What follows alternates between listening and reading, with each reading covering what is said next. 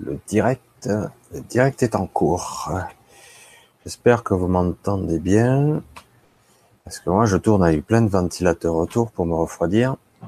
Donc, je vous dis pas le bruit ambiant. Alors, bonsoir ou bonjour à tous. À tous ceux qui seront là éventuellement. Alors, euh, je vais m'attaquer à un sujet que j'ai déjà abordé par tous les bouts le réel, la réalité, etc., etc. Alors, sujet hyper compliqué parce que euh, je l'ai abordé sur euh, les aspects euh, des perceptions. Alors, je sais pas, j'ai mis un bon petit moment à essayer de par quel bout et par quel biais je vais commencer par aborder ce sujet parce qu'on peut le prendre par tous les bouts.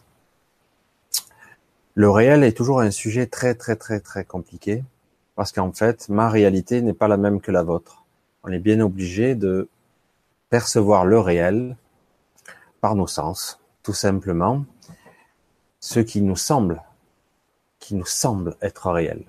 Je dis ça parce que euh, je suis confronté aujourd'hui à des choses qui sont assez intéressantes. Je vais pas trop rentrer dans les détails, mais je connais quelqu'un qui a une pathologie un peu spéciale et qui me fait donc aborder ce sujet qui est assez intéressant euh, qui euh, la pathologie en question, c'est euh, lorsque vous avez, il y a plusieurs, plusieurs. Hein. c'est au niveau cognitif, une personne qui a des dommages cérébraux, et du coup, ce que beaucoup espèrent vivre, elle, elle le vit au quotidien avec des, avec ces pathologies. Alors je m'explique. Imaginez que vous ayez plus cette fonctionnalité hormonale qui vous bloque les muscles, la fameuse paralysie du sommeil, et que du coup, lorsque vous rêvez la nuit, ben, vous êtes somnambule parce que vos muscles ne sont pas bloqués. Donc, déjà, il y a cet aspect-là.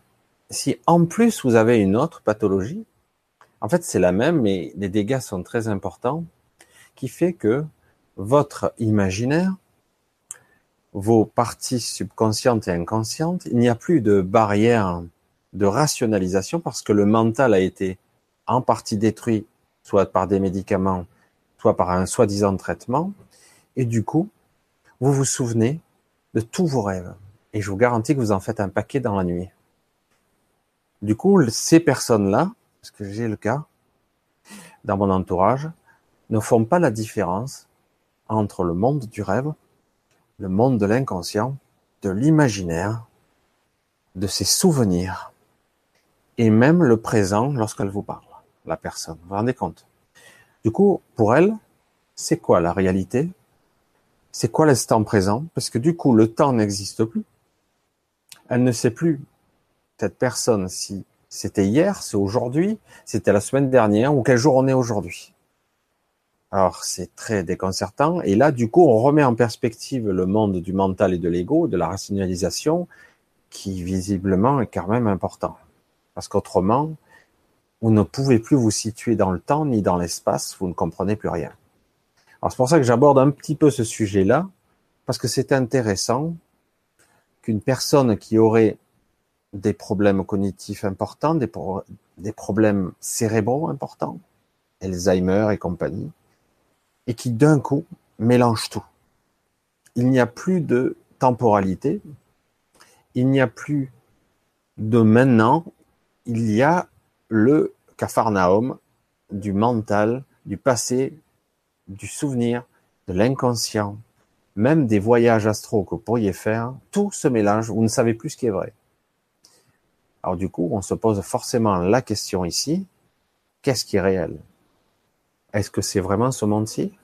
Est-ce que nous avons un mécanisme qui nous oblige à ne voir que cette réalité? Ou est-ce que c'est l'autre côté qui est réel? Est-ce que le subconscient, l'inconscient, le monde de la rationalisation est-il une réalité? Je sais que je rentre dans beaucoup de, de si là. Mais lorsque vous êtes en contact avec une de ces personnes, vous êtes bien obligé d'observer et se dire, il y a quelque chose là. Évidemment, s'il y a un psychiatre un neurologue va regarder une personne de ce genre-là, va dire, Bon, voilà, il va dire trouble de la personnalité, trouble cognitif, trouble, etc., etc. Moi, je vois autre chose. Moi, personnellement, je vois que cette personne est en connexion directe avec des mécanismes subconscients et inconscients, hallucinatoires peut-être, mais en réalité, justement, le mot est prononcé. Qu'est-ce qui est réel? Alors du coup, on rentre dans un sujet hyper compliqué. Certains vont nous le vendre rationnel, et d'autres vont dire, mais non, alors on pénètre dans un monde de l'irréel, mais qui est, on touche là au monde de l'abstrait, on touche là à, ce que nous sommes fondamentalement, fait, dans notre âme, l'inconscient. Alors c'est compliqué et surtout très intéressant à étudier et à observer, même si la personne en question est perdue. Parce que c'est ça qu'il s'agit. Parce que lorsque vous êtes dans ce monde-là, vous avez plus cette barrière, et que du coup, vos propres rêves, vous vous souvenez, et que vous êtes en communication avec quelqu'un qui, lui, dans le monde rationnel, le monde 3D, ben du coup, vous voyez, parce que moi, je vois cette personne qui me parle et qui, qui doute d'elle-même, parce qu'elle voit mes réactions que non, non, tu es resté ici, non, tu n'es pas parti, non, tu passes ici, non, tu n'as pas voyagé, non. Alors, du coup, du coup, elle remet en question ses propres souvenirs, alors qu'en réalité, elle les a vécus, mais sur un autre plan, de façon imaginaire, de façon réelle. Du coup, on est bien obligé, je reviens là-dessus, à se poser la question, qu'est-ce qui est réel vraiment? Parce que vraiment, là, on touche à quelque chose de vraiment incroyable parce que la personne est fortement convaincue, vraiment fermement convaincue qu'elle a vécu tout ça. Alors j'ai déjà abordé ce sujet en long, en large et en travers. Évidemment, vous tous, vous avez tous vu plus ou moins des séries télé. Euh, moi, j'étais bercé, hein, la quatrième dimension, au-delà du réel, etc., etc. Au-delà du réel. Je pense que c'est intéressant comme sujet. Au-delà. Le, delà du réel, je dis, où est la limite du réel et qu'est-ce qu'il y a au-dessus? C'est toujours intéressant d'avoir toujours cette vision des choses et ça permet toujours d'avoir une réflexion sur ce que nous sommes. Alors évidemment, il ne faut pas se prendre trop la tête non plus parce qu'après, je vous garantis que c'est c'est épuisant parce qu'à un moment donné, je vous dis, vous pouvez pas. C'est très très compliqué pour un esprit 3D et même dans la réflexion de se dire, si j'avais accès, parce que beaucoup de gens se disent ça, si j'avais accès à tous mes rêves, et si je me souvenais de tous mes rêves, et si je me souvenais de tout, vous avez vu ces séries où on dit une personne qui se souvient de tout, inoubliable, elle se souvient de tout, même les jours, le jour de sa naissance. Est-ce qu'on pourrait garder, être saint d'esprit, on va dire? Allez, on va rentrer dans le vif du sujet, on va y aller un petit peu plus fort. La réalité, techniquement, on nous dit que nous la créons chaque jour. En tout cas, elle interagit avec nous-mêmes.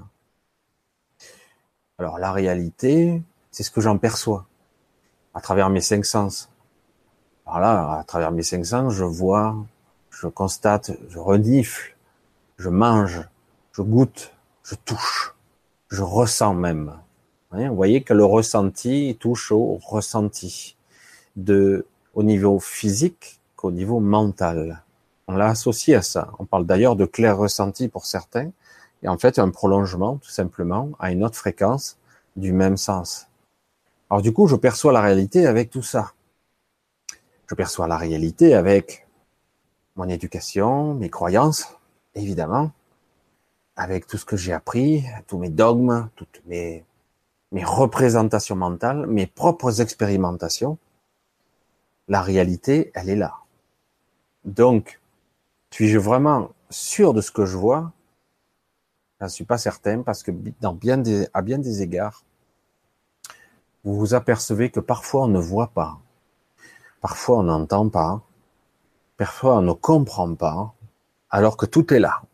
Donc, ce qui veut bien dire que tout passe par le prisme du mental, tout ce qui est perceptif, tout ce qui est perception de la réalité passe par le prisme du mental tout, tout, tout le prisme, on va dire, de ce truc, de ce décodeur qui qui me fait, qui filtre presque toute l'information. C'est évident que je ne peux pas percevoir. D'ailleurs, j'avais, j'ai fait une petite une vidéo là-dessus c'est assez intéressant parce que justement l'exercice est vraiment probant. Quand on croit connaître une chose, on s'aperçoit qu'on ne la connaît pas. Si vous faites l'exercice mental de fermer les yeux et de vous représenter simplement la pièce où vous êtes, Juste, vous fermez les yeux et dites, voilà, je vais me faire une représentation mentale de tous les objets, de la pièce, de la couleur, des objets qu'il y a. Et vous apercevrez que vous oubliez une bonne partie de tout ce, tout ce qu'il y a, quoi, en réalité. Donc, en fait, vous dites, mais en fait, je ne connais pas, ou je m'en souviens pas, ou j'arrive pas à le faire venir en mémoire. Ma réalité au niveau conscient, je dis bien au niveau conscient, elle est très limitée. Alors chez certains, elle sera beaucoup plus développée. Elle aura un système de mémoire holographique, une mémoire photographique, qui permet, dans certains cas, ils disent, ces gens-là, même on les admet, on se dit, d'un seul coup d'œil, elles vont mémoriser d'une façon une photo 3D ou une photo d'un livre, une photo d'une image, et en détail, elle pourra la retranscrire. Ça doit bien encombrer le cerveau, ça aussi. Alors du coup, est-ce que je vois les couleurs aussi de la même façon que vous? Est-ce que je perçois euh, un arbre exactement de la même façon que vous? Est-ce que je perçois un autre être humain? Pareil Après, comme vous l'avez compris, au niveau extrasensoriel, quand on est, tous dotés de ça. On croit qu'on n'est pas doté de perception extrasensorielle, mais c'est faux.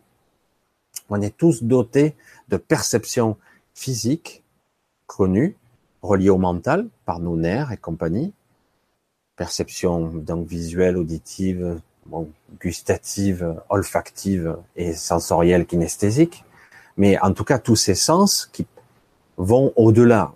Même pour quelqu'un qui se dit euh, pas câblé, pas connecté, il y a toujours un petit côté intuitif. Alors l'intuitif, il dit ouais non, je crois que non non, il y a vraiment un petit truc qui va au-delà quand même mais ça passe toujours par le filtre du mental. Alors qu'est-ce que le réel? Vaste problème. Alors je, coupe un petit peu là, je vous dis un petit peu bonsoir, on va y revenir. Alors Gilbert, Linda, coucou. Alors JRK2, bonsoir. La réalité de la raison du cœur, du vent ou du brouillard, résoudre l'équation à multiples inconnus, super sujet. C'est un sujet qui est, je l'ai déjà bien des fois, je l'ai attaqué par des toutes sortes de bouts. Le sujet de la réalité, alors c'est vrai qu'on est, c'est très difficile de ne pas le commencer par la par le champ de la perception. Mais en réalité, on pourrait l'attaquer par d'autres bouts. Parce que quelque part, déjà, est-ce que je suis bien présent ici, maintenant, en, train de vous parler? Est-ce que je suis là, ici, dans ce corps? On peut se poser toutes sortes de questions. Alors au départ, ça, ça paraît complètement loufoque de se poser des questions aussi dingues. Et pourtant, à un moment donné, ça interpelle des choses chez nous, ça fait vibrer des cordes qui disent Ouh, c'est étrange. C'est vrai que bien des fois, personnellement, je parle à titre personnel, j'ai eu la sensation de n'être pas là. Je suis un observateur, je perçois à travers ce corps, mais néanmoins, quelque chose qui est en moi, une présence, je vais l'appeler comme ça, me dit que je ne suis pas vraiment là. Je sais, ça, on peut prendre, ça y est, c'est bon, c'est bon pour l'asile, là. Hein. C'est pour ça que c'est un sujet hyper intéressant parce que ça s'attaque, entre guillemets, à la perception de la réalité, à la réalité telle qu'elle est ou telle que je la perçois. Parce qu'en réalité, justement, je ne perçois qu'une infime fraction de la réalité. Mes sens sont très limités. J'en ai parlé cinquante mille fois. Déjà au niveau visuel, je vois quoi Du spectre lumineux. Au niveau auditif, je n'entends qu'une bribe de son. Au niveau sensoriel, on est très limité. Au niveau du kinesthésique, même au niveau du goût, il y a des gens qui perçoivent plus de goût, par entraînement aussi. Hein. Et au niveau odeur, certains sont des nez. Donc on peut aiguiser ça. Et après, quelque part, c'est plus comme un muscle qu'on travaille. Mais là, c'est là où je veux en venir. On reste sur un plan physico-physique, j'allais dire, mental pur. Mental premier degré, premier stade. En réalité, lorsqu'on commence à être plus éveillé et plus s'élargir, un petit peu, on s'aperçoit qu'il y a beaucoup plus et que la réalité est déjà autre chose. Il y a ce côté prenant, on va dire, de cette pesanteur, de cette lourdeur physique de la 3D et de cette perception due à ce mental imposant, de ces limitations. Et par-delà tout ça, par-delà tout ça, il y a encore plus, il y a une, une un champ de perception derrière qui, qui pourrait se mettre en place. Je ne sais pas si vous l'avez déjà perçu au moins une fois ou deux. Il y a un champ de perception qui se met en place en dehors du mental. Alors du coup, la réalité que je croyais être la réalité, tangible, physique, que je touche, eh ben, elle n'est pas tout à fait comme je crois. Déjà, on, commence à démontrer, on commence à démontrer par les mécaniques, les sciences diverses et variées, qu'en fait, nous ne sommes pas séparés de la matière. Évidemment, nous sommes imbriqués à l'intérieur. Dans la sphère de la réalité, on va le dire comme ça, mon corps physique n'est pas séparé de cet ordinateur qui est pas loin, de cet écran qui est en face de moi on croit qu'il y a une séparation physique. En réalité, il y a juste un assemblage moléculaire de matière, de force et d'énergie qui fait que j'ai la sensation que un, cet objet est à l'extérieur de moi et que ce corps, il est fait de cellules, il est vivant. Alors qu'en réalité, la physique maintenant nous démontre qu'en réalité, tout ça est imbriqué. La seule différence, c'est que dans cette sphère, on va la dire comme ça, hein, dans cette sphère de réalité, il n'y a que des différences de densité et d'assemblage moléculaire. En réalité, ce corps est dans une certaine structure, un certain codage, et l'écran qui est en face de moi, il en a un autre. Mais en réalité, il n'y a pas de différence. Je suis intriqué, imbriqué à l'intérieur de cette sphère de réalité. Et je peux me déplacer parce que quelque part, la densité de l'air est plus fluide, plus légère que la densité d'un mur. Et pourtant, on commence à nous dire qu'à des fréquences différentes, si le mur, les particules, les électrons qui s'activent, qui activent la matière elle-même, s'agitent à une certaine fréquence et qu'on modifie ou qu'on accède à une autre fréquence, du coup, ce qui semble être solide, je peux passer au travers. Du coup, qu'est-ce qu'est la réalité? Ben, mon champ de perception à moi, ce qui existe, l'invisible, l'invisible n'est pas réel dans le monde du rationnel. L'invisible, alors je veux dire, c'est stupide de dire ça. La plupart des gens disent, ce n'est pas réel parce que ça n'existe pas, c'est invisible. Alors à ce compte-là, les ondes radio n'existent pas, non les, ondes radio, euh, tous ces téléphones portables n'existent pas. Euh, le Soleil qui émet toutes sortes de fréquences, dont de radio euh, par milliards de fréquences. On parle même pas du champ visuel, le, champ électromagnétique, le champ des rayons gamma, des, des ultraviolets, qui sont invisibles à l'œil. Donc tout ça, ça n'existe pas. Bien sûr que si, ça existe. Donc quelque part, toute cette formation qu'on nous a inculquée et programmée, mis de force depuis le début dans la réalité de notre éducation est faux. Déjà, il y a énormément de choses que je ne vois pas qui sont réelles. L'air que je soit autour de moi, particules, molécules qui sont autour de moi existent. Lorsque je parle là, j'émets des vibrations, des vibrations qui sont captées euh, aussi bien par la pièce qui sont là, aussi bien que par le micro qui, qui est transmis et reconverti par un signal électrique jusqu'à vous. Le son est une vibration, une vibration qui passe par l'air. Donc il y a bien un support. S'il n'y avait pas l'air, je pourrais toujours parler, crier, gesticuler, il n'y aurait aucun son qui sortirait. Donc la réalité, déjà, il faut bien se dire qu'il y a bien un champ de l'invisible qui est, qui est réel. Partant de ce postulat, où quelque part, évidemment, il y a beaucoup d'invisibles qui existent, évidemment, on est bien obligé de gratter, d'approfondir la chose et se dire, oui, il y a beaucoup plus, évidemment. Et du coup, on s'aperçoit qu'on est imbriqué dans tout ce qui est. Je suis imbriqué dans cette matière, comme quelque part, nous sommes tous connectés, parce que nous sommes qu'une seule et même chose. Je sais même pas comment définir ça à ce niveau. Hein. Je parle de cette réalité si. Je parle pas de conscience là, pour une fois.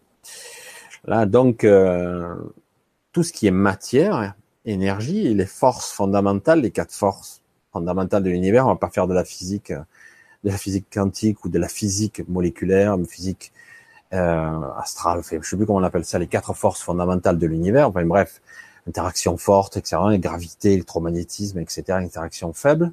Donc ces quatre forces qui, dites, sont mieux l'univers, sont capables de faire bouger des galaxies ou, ou faire tout simplement que ce corps soit cohérent. Parce que, voilà, je suis à une certaine fréquence, tout est vibration et tout est réel.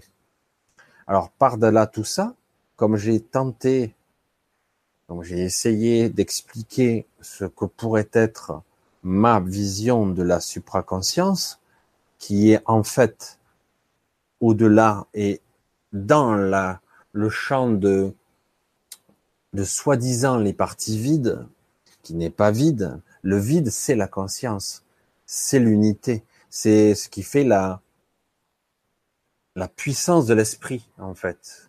L'udicité, la source, tout ce que vous voulez. En fait, nous sommes partie prenante tout est fabriqué à partir de ça. Comme je l'ai dit précédemment, tout est conscience. Oui, je continue parce que c'est vrai que là, autrement, je vais continuer à débattre et je veux pas non plus vous saouler tout en, une seule fois. Alors, bonsoir Ameline. Alors, Séverine, bonsoir aussi, ça va bien. Un peu fatigué en ce moment, mais ça va un peu chaud. C'est pour ça que j'avais peur que ça fasse trop de bruit pendant les micros, parce que mais là, visiblement, j'ai l'impression que vous entendez pas les ventilateurs, parce que ça tourne de partout. Vie antérieure, des fois. Alors, c'est aussi.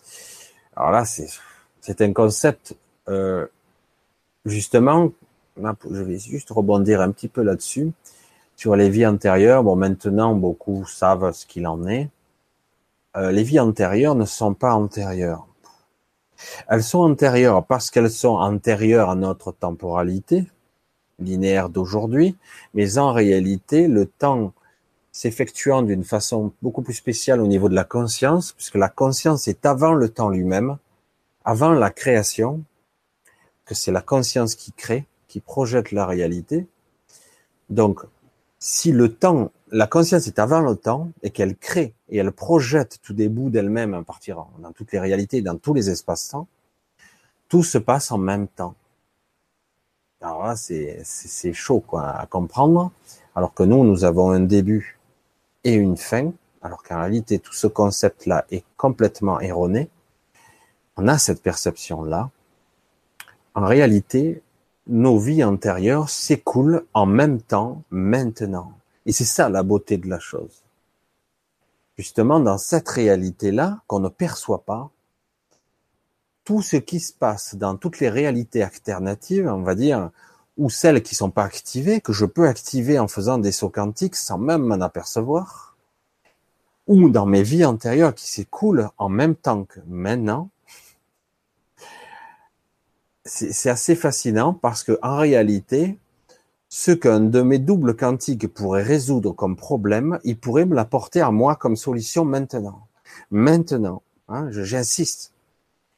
Ça veut dire que même moi, je peux résoudre un problème personnel, un dépassement de moi-même, une résolution d'un problème important que j'ai traîné durant mille vies, si je le résous maintenant, je vais le transmettre, cette information, à travers tous mes doubles quantiques, y compris dans mes vies antérieures. Et du coup, le passé théorique va être modifié dans ma propre perception de, mes vies passées. Je sais pas si vous me suivez.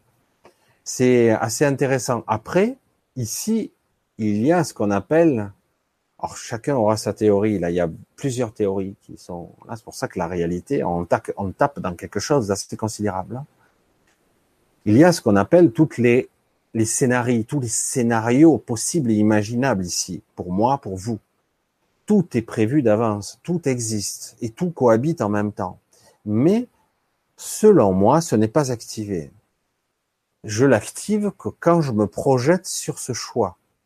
Ce choix qui n'est pas un choix, hein, c'est un non-choix. Mais en réalité, si je vais sur cette option-là, je fais un saut quantique et je me retrouve à activer un de mes futurs probables. Je suis une trajectoire, une voie qui va m'amener probablement à une autre histoire, un autre scénario, puisque tous les scénarios sont prévus. Ah, c'est pour ça que le, champ des réalités est hyper complexe. Aujourd'hui, on ne sait pas vrai. Je pense qu'il est impossible. Peut commencer à chercher de savoir réellement la complexité de notre réalité au niveau du codage lui-même, de l'information, du monde informationnel, au niveau de la conscience de mon individualité, au niveau de cette réalité même basique qu'on pourrait appeler mon, ma petite vie, très tridimensionnelle, c'est très difficile de percevoir les tenants et les aboutissants. On a de fortes hypothèses grâce aussi au milieu de l'information, grâce aussi au milieu médiumnique, à certaines canalisations, on arrive à quand même à avoir pas mal d'informations. Mais quelque part, qu'on le veuille ou non, cette forte limitation de conscience que nous avons pour le moment, en tout cas pour le moment, nous limite de partout. Du coup, on n'en aura qu'une version extrêmement étriquée, extrêmement limitée. Mais quand même, c'est ça défie l'entendement. Alors Séverine, l'homme ne pourrait, ne pourrait pas supporter, non. Tel que nous sommes là, je pense, que, comme je le, je l'ai fait comprendre tout à l'heure, euh, un champ de perception aussi large, trop rapidement, sans avoir la conscience qui soit prête à l'accueillir comme un réceptacle, c'est la folie assurée. Et je pense que ça a dû arriver à certains. Une sorte de folie où le champ de perception est tellement vaste et que la conscience se perd quelque part. Du coup, je ne suis plus un, je suis tout, je suis tout en même temps, et du coup, c'est la folie qui guette. D'autant qu'en plus, j'accède à des mémoires à tous les étages, à tous les niveaux. Il y a un gros patchwork, c'est difficile d'y faire le tri. Et pour cela, ici, nous faisons l'expérience d'une vie dite linéaire, temporalité linéaire, un début, une fin, une sorte de c'est une illusion totale, hein, c'est faux complètement. On a l'illusion d'une ligne droite. Notre réalité, c'est il y a aujourd'hui, il y aura demain, il y aura après-demain. J'avance comme sur une autoroute, mais c'est faux. Tout est faux. C'est une perception de réalité. En réalité, on change de réalité, justement. On fait des sauts quantiques en permanence, puisque de toute façon, nous sommes à la fois guidés par notre partie plus élargie, et du coup, ici, en fait, rien n'est parfaitement rectiligne. On fait des, c'est plus, on fait des sauts, on saute de partout. Et on a la sensation, grâce à ce mental, qui rationalise et qui lisse tout ça, voire qui efface. Et ça, c'est un peu dommage, mais il efface beaucoup euh, ce qui n'est pas rationnel pour lui, selon ses propres expériences. Comme un ordinateur, il juge judicieux ou pas de le garder. Alors ça ne veut pas dire que c'est effacé, ça veut dire que ce n'est pas mis en conscience. Ça veut dire qu'en conscience, je n'ai pas perçu.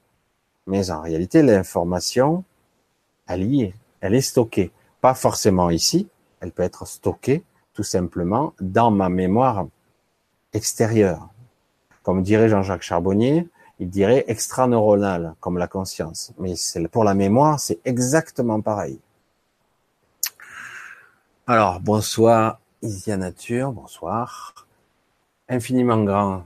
Si on se souvient de tout, on pourrait rapidement, oui, un court-circuit, autre qu'un court-circuit. Ben, d'ailleurs, euh, on peut pas se souvenir de tout. On peut se souvenir d'une partie. Euh, et ça arrive, hein. ça arrive parfois qu'on se souvienne d'un gros vrac Et euh, ça crée des, des dysfonctions cognitives parce que ce mental, cette conscience n'est pas prévue pour ça. Elle ne peut pas encaisser. Du coup, il va falloir modifier l'angle de perception, l'angle de, de vision, euh, d'où je pars, d'où part l'information de la conscience, de qui analyse quoi, qui fait quoi, et qui ressent quoi, et qui comprend quoi. Je sais que ça a l'air bête de le dire de cette façon-là, mais c'est vrai que là, l'information ou la mémoire, l'information et les perceptions que je peux avoir si elles sont multidimensionnelles ou euh, elles sont, euh, on va dire, élargies au niveau de la conscience du tout, la réalité dans sa globalité, avec toutes ces interactions, ces connexions qu'il peut y avoir, il est clair que je disjoncte. Je ne peux pas en comprendre le sens.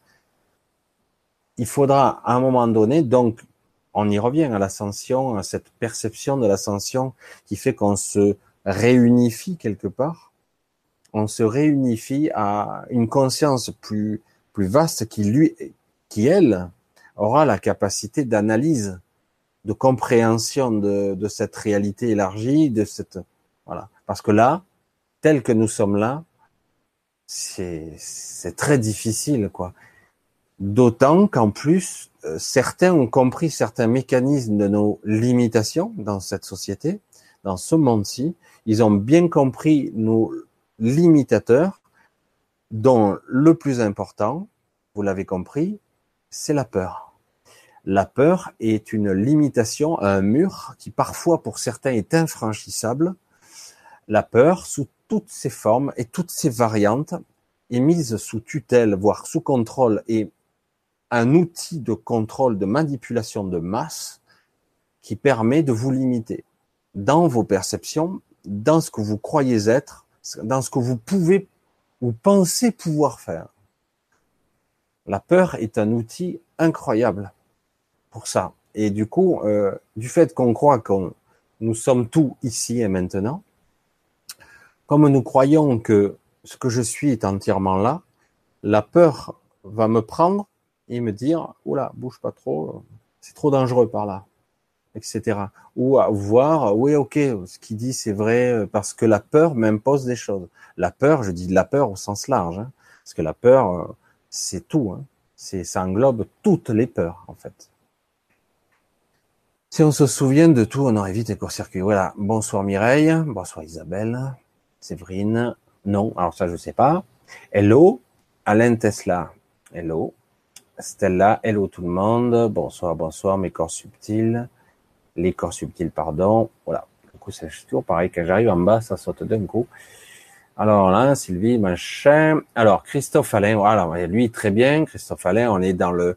Alors, il a un petit peu la même... Euh, alors, c'est intéressant parce que j'ai un petit peu, pas complètement, la même structure que lui.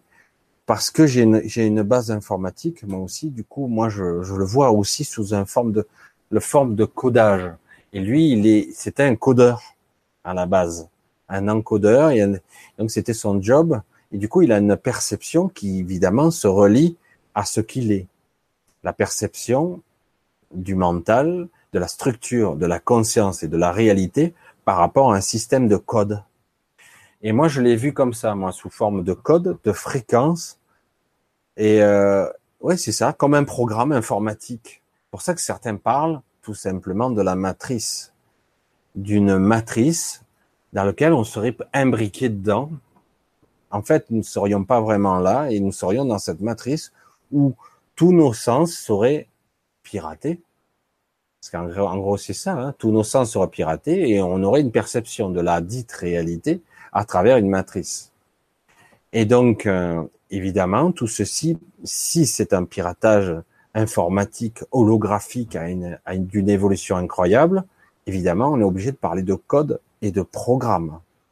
On est bien obligé. Voilà, oui, et Christophe Alain parlait d'une infinité de passé, un seul présent, une infinité de futurs potentiels, tous les scénarios possibles à chaque instant. C'est comme un gigantesque jeu vidéo, mais alors à un niveau. Voilà, et nos pensées, actions ici et maintenant. Alors toujours ce, il y a toujours l'axe réel qui est en fait maintenant. Euh, maintenant, c'est maintenant. Mais quand je dis maintenant, c'est déjà plus maintenant, puisque ce que je dis, c'est déjà passé. Alors du coup, c'est très comment capter l'instant présent qui est si futile, si si impalpable, qui passe, qui passe et qui passe, qui est en mouvement perpétuel, parce que c'est la seule vraie réalité qu'on peut essayer d'attraper, c'est le moment présent. Mais il est très difficile pour un mental d'appréhender le moment présent. On peut juste être le plus présent possible au moment. C'est pas tout à fait la même chose. D'ailleurs, Christophe Alain l'a déjà, d'ailleurs, avait bien décrit ça au tout début. Donc, quand il était dans cet éveil du départ, parce que lui était un pionnier, on va dire, à l'avoir expliqué, mais ça date pas d'aujourd'hui. Les, les éveillés, entre guillemets, les montées de Kundalini existent depuis très longtemps, mais elles n'étaient pas aussi bien expliquées ou développées. Donc ici, donc on parle de réalités qui sont perçues différemment de quelqu'un à une autre. Alors, action, voilà, le champ de tous les possibles, la réalité, tout ça, vous l'avez compris, c'est quelque chose d'assez. On ne peut pas percevoir l'envers du décor, mais quelques personnes arrivent à voir un petit peu la structure qui se cache de notre réalité on va pas dire qui tire les ficelles, parce que nous sommes quelque part des pantins, mais en tout cas, euh, ils sont capables de voir les structures, les programmes sous-jacents qui cachent un comportement, une attitude, voire ce qu'il se passe au niveau égrégore, une influence dite extérieure, mais en fait que nous alimentons. Donc c'est pour ça que c'est assez intéressant mais la réalité pourrait se limiter à un champ de programme qui se déroule, un programme informatique, à, des égrégores, donc des énergies, des, ça ressemble à des énergies, parce qu'on peut mettre tout, beaucoup de choses dans le champ des énergies, mais aussi dans le champ de l'émotion, à un niveau émotionnel, à un niveau ressenti. Donc, il peut y avoir de l'énergie qui est, qui prend forme. Alors, on va le dire comme ça sorte d'énergie émotionnelle imbriquée qui prend forme et qui est donc la création par nous-mêmes inconsciente de ce qui se passe et qui va influencer aussi d'autres personnes autour de nous. Donc la réalité, c'est très intéressant de devoir l'étudier parce que plus de personnes seront un peu conscientes, je dis bien un peu conscientes de ce qu'elles elles émanent, de ce qu'elles rayonnent, plus les personnes seront conscientes de ça, plus il y aura une meilleure version de cette réalité. Parce que nous avons le pouvoir, vous, vous le savez déjà, le, le pouvoir de reprogrammer cette dite matrice. Mais si on nous maintient dans la peur et qu'on croit que c'est notre unique réalité et qu'on croit que nous sommes faibles, nous serons donc obligatoirement pris par, euh, nous deviendrons les victimes, entre guillemets, de notre propre énergie. Parce qu'en réalité, c'est nos propres peurs qui vont nous maintenir plaqués au sol et maintenus en basse vibration, etc. Et donc cette réalité prendra la forme de quelque chose qui manifestera directement ou indirectement nos propres peurs. C'est dingue hein, de, de penser ça comme ça. Nous avons un pouvoir créateur et une responsabilité assez considérable.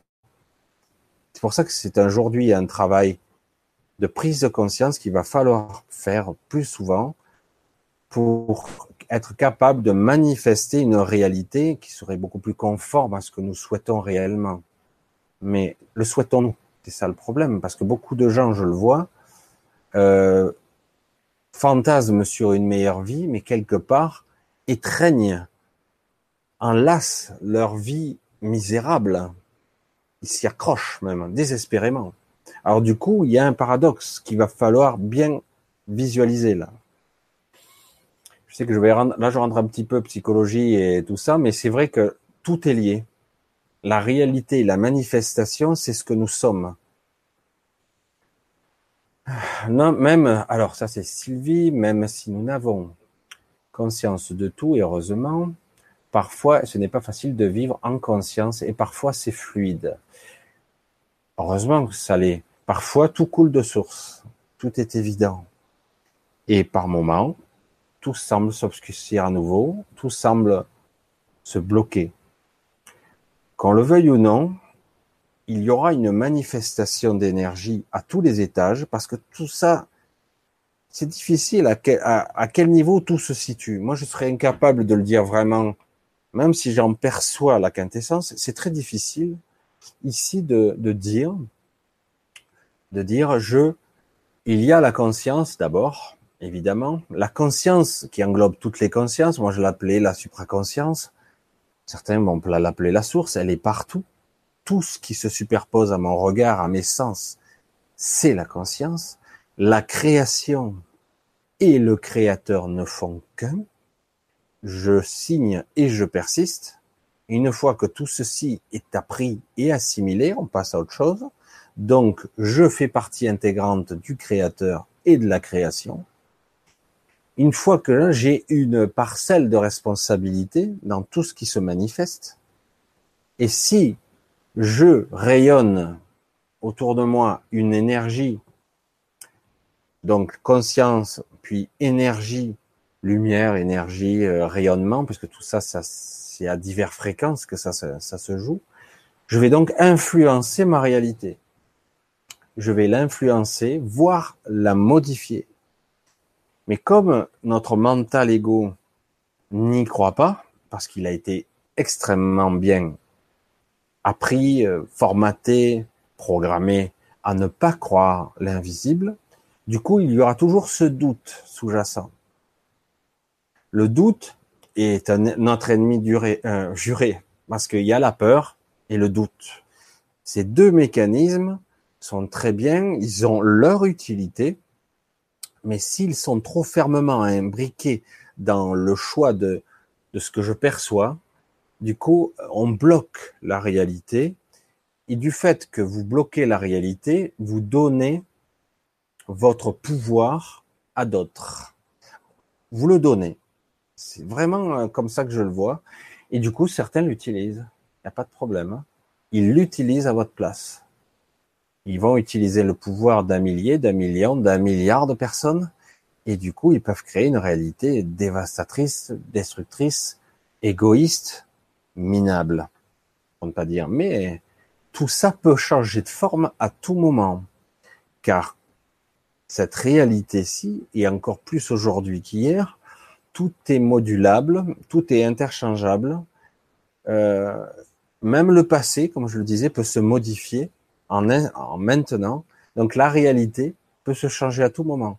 Il suffit qu'à tout moment on décide de reprendre ce pouvoir on a du mal à l'imaginer, on a du mal à le concevoir. il faut faire le cheminement petit à petit pour bien comprendre qu'on est capable de modifier la réalité qui nous entoure, de l'altérer même, de dire non, je ne veux pas cette option-là. Moi, voilà ce que je vibre, voilà ce que évidemment, si vous vibrez la peur, vous aurez la peur. Si vous vibrez, le doute, ben ça fonctionnera pas. Donc il faut être vraiment dans aligné et dire non avec fermeté. Moi, ce que je veux manifester, ce que je veux créer, c'est ça. Après, c'est pas forcément conforme à ce que le voisin voudra de la réalité, mais quelque part, il y a l'émotion et la vibration initiale qui est capitale, je dirais là-dedans. C'est-à-dire que même si les mots, parce qu'on s'en fout des mots quelque part, qui nous intéresse, c'est la vibration et l'intention réelle sous-jacente sous la pensée, en fait. Parce qu'on est obligé de passer par le mental quand même pour émettre un souhait. Et donc, la vraie pensée sous la pensée, c'est quoi? Qu'est-ce que je vibre là? Donc, je veux quelque chose de mieux pour moi d'abord et pour les autres.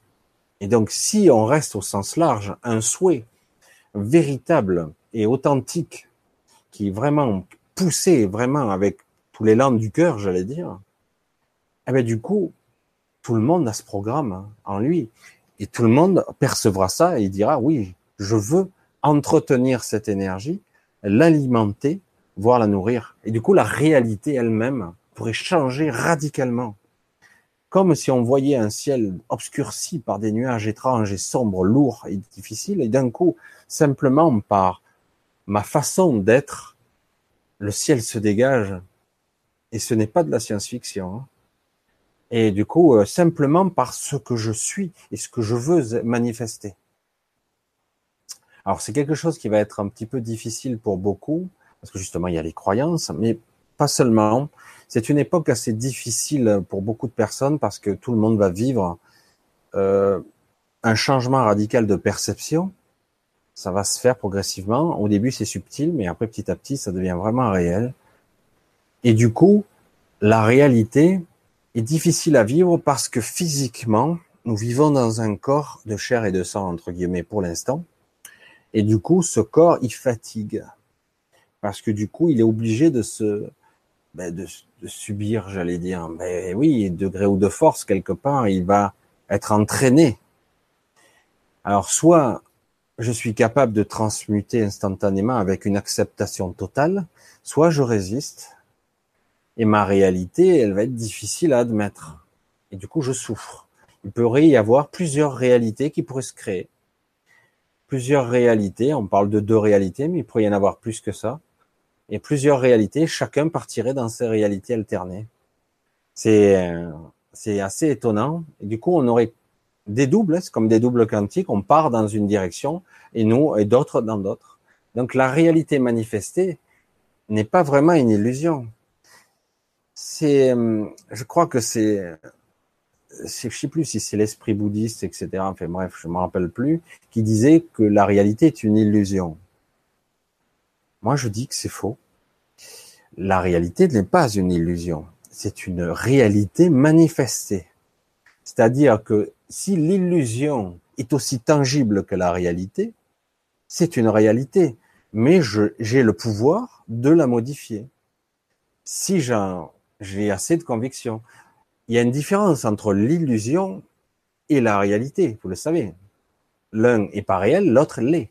L'autre est manifesté, l'autre est un fantasme. L'illusion, c'est un rêve, une chimère. pour moi, quand on parle de l'illusion, c'est faux. En réalité, c'est réel. Tout est réel, y compris la réalité du fou qui perçoit autre chose. Du fou pour nous, mais pour lui, tout est réel. Et donc, quelque part, euh, tout est réel à partir du moment où vous avez votre champ de perception qui s'ouvre. Après, euh, oui, tout, est modulable, tout est changeable, tout peut se moduler, se modifier. je suis rentré un petit peu dans quelque chose, j'espère que je vous saoule pas, parce que c'est hyper costaud, et là on rentre dans une vision qui est compliquée. Donc il faut bien suivre quand même, hein. c'est pas évident. Alors, je continue un petit peu, je coupe un petit peu, autrement. Alors, Sylvie, même s'ils n'avons pas conscience de tout, heureusement, ça c'est plus. Oui. Donc, cela revient à ce que dit Séverine. Oui, Tesla, oui, d'accord. Bien d'accord, Michel. Alors, je suis pas d'accord à quoi. Oui, difficile car j'ai un complexe d'infériorité malgré toutes mes recherches accumulées. Euh, alors ça, c'est ça, c'est toujours le paradoxe dans entre l'intelligence et la connaissance. On peut accumuler de la connaissance, mais après, qu'est-ce que j'en fais de cette connaissance? Est-ce que je suis capable d'en faire une synthèse Est-ce que je suis capable de l'utiliser Etc. Il faut arrêter avec les complexes d'infériorité, tout le monde en a. C'est soit sur le physique, soit c'est sur le mental, soit c'est sur je sais pas quoi. Soit je gagne pas plus, je gagne pas bien, ou je suis pas bien, ou je suis pas beau. Alors, les complexes d'infériorité, c'est une vision réductrice de l'ego. Hein? Je suis reparti sur autre chose, mais là aussi, on est dans la perception de ta réalité que tu crois. Et du coup, euh, j'ai beau apprendre, je progresse pas. En fait, une partie de moi ne grandit pas. En fait, c'est ça que j'entends hein, chez toi. Donc plus j'apprends, moins je grandis pas. Je suis toujours la même personne. Alors déjà, moi, ce que je perçois, c'est que c'est faux. En fait, on change quand même. Et je vois chez toi, tu as grandi. Mais tu t'en es pas aperçu parce que quelque part, il y a une attente. Toujours, c'est si j'apprends ça, ça, ça, ça, je vais être comme ça. Alors que cela encore, on est à nouveau dans le mental représenté, c'est faux. Euh, si j'apprends ça, je vais pas forcément être ça. Et parfois, on peut faire un vœu, et parfois il est exaucé. Et on est étonné du résultat parce que quand on fait, on met tout bout à bout, oui, j'ai été exaucé, mais normalement, euh, d'après ce que je croyais, euh, si j'étais exaucé, je devrais être heureux. et alors qu'en réalité, la demande sous-jacente, c'était pas ça. Il y a toujours, il est capital et important de comprendre ce qu'il y a, l'intention sous-jacente réelle qui est sous la pensée, sous le désir. C'est quoi la frustration qu'il y a là? Un doute de moi, qui vient de l'enfance, qui vient de le conflit de valorisation, etc., qui vient ou soit des parents, soit de quelqu'un. Il y a toujours une histoire de ce genre-là qui fait que j'ai beau accumuler, j'arrive pas, je suis un complexe d'infériorité. Alors déjà, il va falloir lâcher ça et tout simplement aller droit, droit devant. J'apprends ce que j'ai envie d'apprendre, ce qui me fait vibrer, ce qui me fait kiffer, comme on dirait. Je le dirais comme ça, quoi. Et, euh, et puis, ce que me dit mon petit mental ego, rien à cirer, je continue ce qui me plaît. Parce que lui, il est là pour dénigrer, il y a le, saboteur, hein, que vous connaissez bien, etc. Donc, lâche-toi et continue ta route. Et n'apprends pas pour apprendre, apprends parce que ça te plaît, parce que ça te fait vibrer. C'est comme ça. Et puis après, il n'y a pas à quantifier ça. C'est pas parce que j'apprends que je vais être plus grand, plus fort, plus intelligent, plus riche. Non, non, je le fais parce que ça me plaît. Voilà, tout simplement, je vais dans cette direction-là. On nous empêche de se relier ensemble dans nos cœurs de ce qui est un humain. Oui, là, le problème, il est là, c'est que quelque part, euh, il est temps de réaliser que la réalité, je reviens encore là-dessus, nous ne sommes pas séparés les uns des autres. Nous ne le sommes pas. Nous ne sommes pas réels, euh, vraiment, ce que je parlais tout à l'heure d'imbriquer dans la matière, dans la matrice, nous sommes dedans. Nous sommes vraiment, euh, on peut pas s'en extraire. Pour s'extraire de ça, soit il faut mourir, parce que du coup, il faut libérer l'énergie qu'il y a dans ce corps. Certains parleraient d'âme, d'esprit, etc. Soit je dois modifier mon environnement proche par contamination, je dois l'altérer ou le modifier selon mes souhaits. Une fois que je prends conscience de ça, je m'aperçois qu'en réalité, il n'y a pas de séparation. Je fais partie intégrante d'eux. C'est comme un truc, il n'y a que des différences de molécules, de particules, et je dirais même, pour parler simple, enfin, parler simple, il y a une différence de densité. On va le dire comme ça. Voilà, là, je peux bouger ma main parce que, en fait, je peux bouger ma main tout simplement parce que l'air est plus, a moins de densité que le mur. Mais je fais quand même partie intégrante de cette matrice, de cette sphère de réalité. Je suis dedans, imbriqué. Et donc, nous sommes tous connectés. Forcément, on se touche même. On se touche. Même si vous êtes à des milliers de kilomètres, les notions de distance n'existant pas, la matière, euh, en fait, on est on, est qu'une seule sphère de réalité, une sorte de pâte à, modeler qui se modèle et qui se crée à, sans arrêt. C'est très difficile à concevoir pour l'esprit.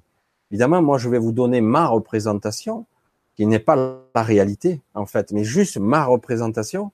Mais pour, faut bien se dire que tout ça, en fait, nous sommes pas séparés du tout. Je suis pas séparé de cet ordinateur, je suis pas séparé de ce bureau, etc., etc. On a l'impression de séparation, mais c'est qu'une impression. Je fais partie intégrante d'un tout. Et vraiment, tout se touche, tout est connecté. C'est pour ça qu'on parle simplement de mémoire collective, de mémoire inconsciente, etc. Euh, des fois, il y a des gens qui ont les mêmes idées au même moment, donc il y a une intuition, une connexion qui se fait par à un autre niveau. Donc forcément, il n'y a pas de déconnexion. Je suis pas séparé de tout. Autrement, je serais pas vivant. Hein. Alors, j'essaie de remonter. Oh là là, ça a encore défilé. Oui, difficile. On nous Voilà, c'est ça. Isabelle. Euh, alors, Alain Tesla, Isabelle, remplis-toi ton cœur. Il n'y a rien de mieux pour centrer. En fait, oui, il faut se centrer par le cœur par une intention pure, tout en essayant d'être le plus présent possible à ce moment.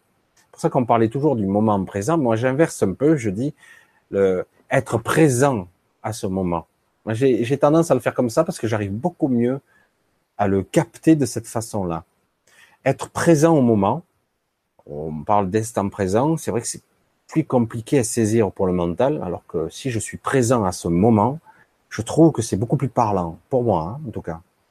Et du coup, on arrive à, à se centrer à quelque chose, et du coup, si on arrive à avoir assez de, de sincérité, d'authenticité dans la démarche, d'honnêteté, j'allais dire, sans tricher, parce qu'on ne peut pas tricher avec soi-même. Hein. Si on arrive, on parvient à cette, sincérité de cœur, ça ne peut que marcher. C'est aussi simple que ça. Alors, Maya, alors, je sais pas, Isabelle, bonne idée Alain, mais je me, je me concentre, ça reprend le dessus, c'est sûrement de, mon passé. En fait, c'est pas que ça. Alors là, c'est toujours compliqué. Là, moi, je vais le dire à ma façon, Isabelle. Je fais tout en même temps. Hein. Je fais pas de thérapie, hein. mais euh, je vais vous le dire comme je le sens, Isabelle. En fait, quelque part, il y a quelque chose qui remonte à la surface et qu'il va falloir regarder. C'est, euh, il y a, ça remonte à la surface parce que quelque part, tu veux bien que ça remonte à la surface. Il y a quelque, je parlais tout à l'heure de souffrance entretenue. Alors c'est pas maso, hein. Il s'agit pas de dire oh j'aime souffrir. Non non, c'est pas vrai, c'est pas conscient. C'est pas comme ça. C'est pas consciemment que je veux souffrir. C'est pas consciemment que chaque fois je me remémore mes conflits de dévalorisation, que j'ai tout, je suis nul, je suis pas bon, je vais échouer, je suis voilà. Non, il y a des mécanismes sous-jacents qui disent je, je vais échouer. Et il suffit déjà de les observer, dire mais pourquoi je pense ça de moi? Pourquoi je crois ça de moi? Pourquoi dans ma réalité je me crois une merde? Je suis dur, hein. Je suis toujours direct dans ce que je pense. Pourquoi je me sens une merde? Pourquoi un déchet? Hein? Et euh, du coup, il va falloir aller à la racine de ça, dire mais non, c'est une pensée, c'est une croyance, une vraie croyance, et il faut dire non, je ne suis pas ça. Il va falloir imposer ça. Et après, je reviens toujours à mon petit truc, c'est arriver, parvenir de temps en temps à se donner un petit peu d'air, parce que le mental, lui, il s'arrête jamais. Hein se donner un petit peu d'air, un petit peu d'énergie, en essayant de être, d'être présent à ce moment. Hein, j'y reviens. Et de, éventuellement, de capter une brise d'air et de focaliser plus sur la brise d'air que sur la pensée dévalorisante, sur la croyance que je suis un déchet. Non, il va falloir plus focaliser sur la brise d'air, euh, la branche d'arbre qui bouge, euh, le bruit du vent. Moi, j'arrive là-dessus. Des fois, je m'arrête et je reprends mon souffle là. Alors ça, c'est un exercice qu'il faut pratiquer. Je dis bien il faut parce que c'est vrai que c'est pas beau le il faut, mais quelque part, bien souvent il faut se discipliner. Il faut reprogrammer la machine. Comment il faut? On pourrait le dire autrement. Il y a la conscience qui habite ce corps, cette âme, avec cet esprit, et le mental est une machine un robot euh, sophistiqué avec un ordinateur central. Je suis pas obligé d'obéir au robot. Je peux le reprogrammer. voyez? Alors après, il y a l'intention, elle doit être puissante. Hein. Et ça fatigue. Hein. et donc, on peut parvenir à reprogrammer la machine ou enlever certains programmes, en tout cas. Alors, voilà, hein, bien, pardonnez. Si chaque être avait sa propre réalité par rapport à la loi de l'observateur. Ah. Alors là, on touche encore à des trucs hyper balèzes. Alors, alors, alors chacun normalement évolue dans sa propre réalité. Et en fait, je parle au niveau des perceptions, hein, évidemment. En fait, nous sommes tous dans la même. Mais au-delà de tout ça, moi, je perçois dans mon univers mental ma propre réalité et chez toi, tu perçois la tienne. Et la tienne est connectée à la mienne, évidemment. Donc, quelque part, c'est comme si nous avions des milliards de réalités imbriquées. C'est très difficile à concevoir. Et pourtant, au niveau énergétique, au niveau de ce que nous sommes fondamentalement, nous sommes qu'un seul et même entité. Nous sommes vraiment quelque chose d'unique. Mais nous faisons la, l'expérience de l'individualité et pas que, pas que, hein, parce que c'est, c'est transdimensionnel, j'allais dire, et intriqué. Donc, quelque part, je peux être ici en même temps en train de parler et à la fois ascensionné ailleurs, et pourtant je suis la même personne, entre guillemets, la même entité. Mais comme le temps ici a été créé pour nous, quelque part, d'une certaine façon, euh, donc le temps, oh, il est dans des sujets hyper costauds, hein, et comme le temps ici, il est comme ça, j'ai la sensation d'être isolé, etc. Mais c'est faux. C'est faux parce que lui, c'est moi. Et un jour ou l'autre, je m'en rendrai compte. Ah, je pas toujours, c'est pas toujours évident de parler de la réalité et de l'observateur. Alors l'observateur, ça peut être une création, une création mentale. Je peux créer un observateur qui va m'observer moi-même, mais ça peut être aussi une partie de moi qui est c'est ma propre présence qui s'extériorise, qui me, visualise à l'extérieur. Parce qu'en réalité, je ne suis pas obligé de n'être que dans ce corps. Je vais l'exprimer comme ça. Je peux me projeter en projection de conscience ailleurs. Donc je peux m'observer. Du coup, je crée un observateur qui observe mes pensées et qui observe mes réactions. Compliqué là. Oh, là, ça y est, on parle dans la schizophrénie. Mais non, en fait, c'est, c'est rationnel et c'est parfaitement logique. Ma conscience, ma présence ne s'encombre pas d'un mental. Pas à ce niveau-là. Ma présence n'a pas besoin de penser. C'est vrai que c'est très difficile parce que depuis toujours, Descartes nous dit, on nous l'a vendu, je pense dont je suis. Complètement faux, faux, faux, faux. Désolé, je casse le mythe. Ah, super, il était intelligent, le type. Je pense dont je suis, et j'arrête pas de le répéter, je l'ai dit je sais pas combien de fois dans mes vidéos. Non, non. C'est pas parce que je pense que je suis. C'est parce que je suis que je pense. C'est l'inverse. C'est pour ça que je l'ai dit je sais pas combien de fois. Et j'ai dit non. La pensée est une manifestation du mental, une distorsion de l'ego. Il y a tout un processus c'est un effet distordu de ma présence, mais en réalité, tous ceux qui ont appris à méditer au moins une fois, qui sont dans la présence, dans le silence à peu près, en tout cas, ils s'aperçoivent qu'en fait, ils n'ont pas besoin de penser pour exister. Bien sûr que non. On parle après de présence, de ressenti. Je, je suis quelque chose. Je suis. Euh, toujours, vous avez entendu, tout le monde à tort et à travers prononce le je suis. Mais c'est ça. C'est pas plus que ça. C'est la présence. Tout simplement. Euh, mais c'est vrai que c'est un travail de discipline, hein, je le dis encore pour Isabelle, parce que il faut s'accorder un petit peu d'attention à soi-même. Se l'accorder. Parce que non, j'ai pas le temps. Se l'accorder. Et peu à peu s'accorder le temps d'être attentif dire euh, bon, j'ai un programme qui tourne, qui me dévalorise là. J'ai un programme qui me qui me casse le moral. J'ai un programme qui tourne qui me dit qu'en fait, de toute façon, je peux apprendre tout ce que je veux, je saurai jamais rien. Et ce programme, maintenant, euh, il est clair que c'est moi qui décide. Quelque part, c'est faux, mais si je décide de dire ce programme maintenant n'est plus actif, et chaque fois que je l'entendrai se mettre en route, que je le percevrai, pop, pop, pop, non. C'est pour ça qu'on peut parler de l'observateur, mais l'observateur, c'est qui? C'est moi. C'est ma présence. Vous voyez, c'est très très important d'être à l'écoute et d'être là et de pas subir ses pensées. C'est pas toujours évident. J'en conviens, des fois on est bien embourbé, on a bien du mal à sortir de là. Mais à un moment donné, il faut se dire stop, stop. Je ne suis pas ce mental. le mental est, un outil à mon service et c'est pas lui qui va me l'imposer quand même. C'est vrai que ça fait rigolo en le disant comme ça, mais c'est exactement ça.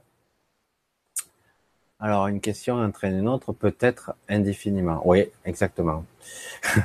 C'est ça, accueillir le personnage complexé en nous plutôt que de le juger.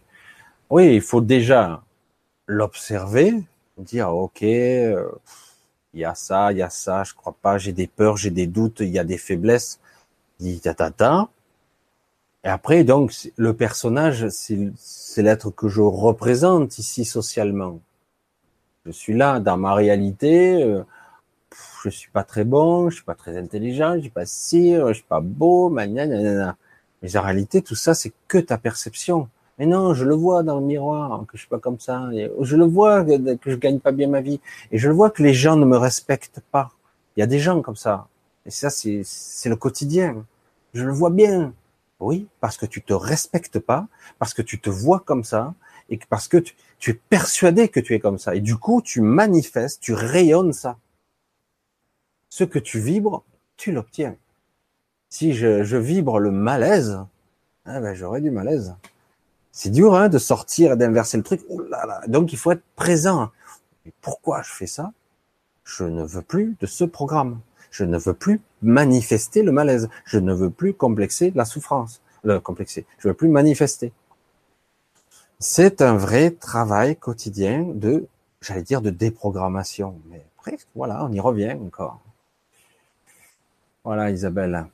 Alors, l'inconscient collectif nous relie et exerce sur nous, sur les symboles, une harmonie apparente dans la création. Oui, c'est une synthèse, on va dire comme ça.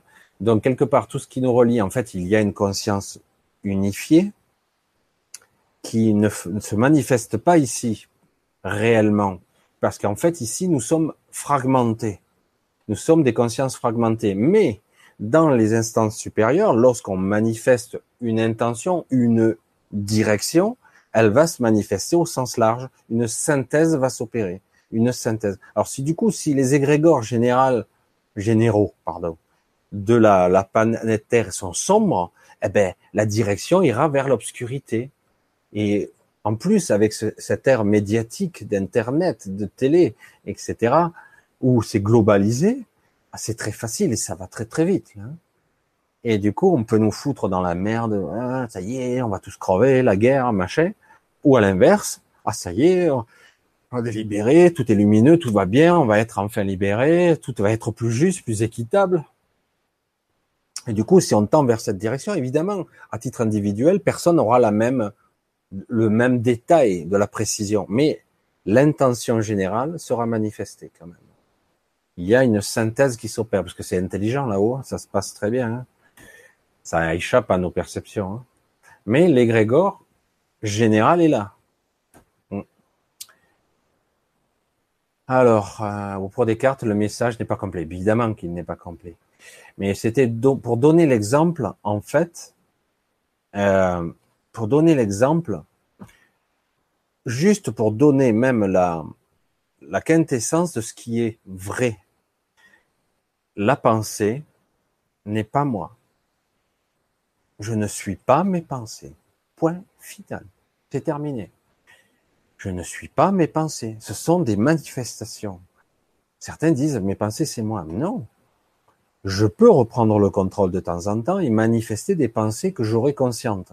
Oui, mais la plupart du temps, toutes ces croyances et tous ces programmes intérieurs, ce n'est pas moi. Ce sont des programmes qui sont transgénérationnel, cellulaire, que sais-je encore. Et en fait, moi en tant que moi, non, moi j'ai pas, pourquoi j'ai hérité de ça.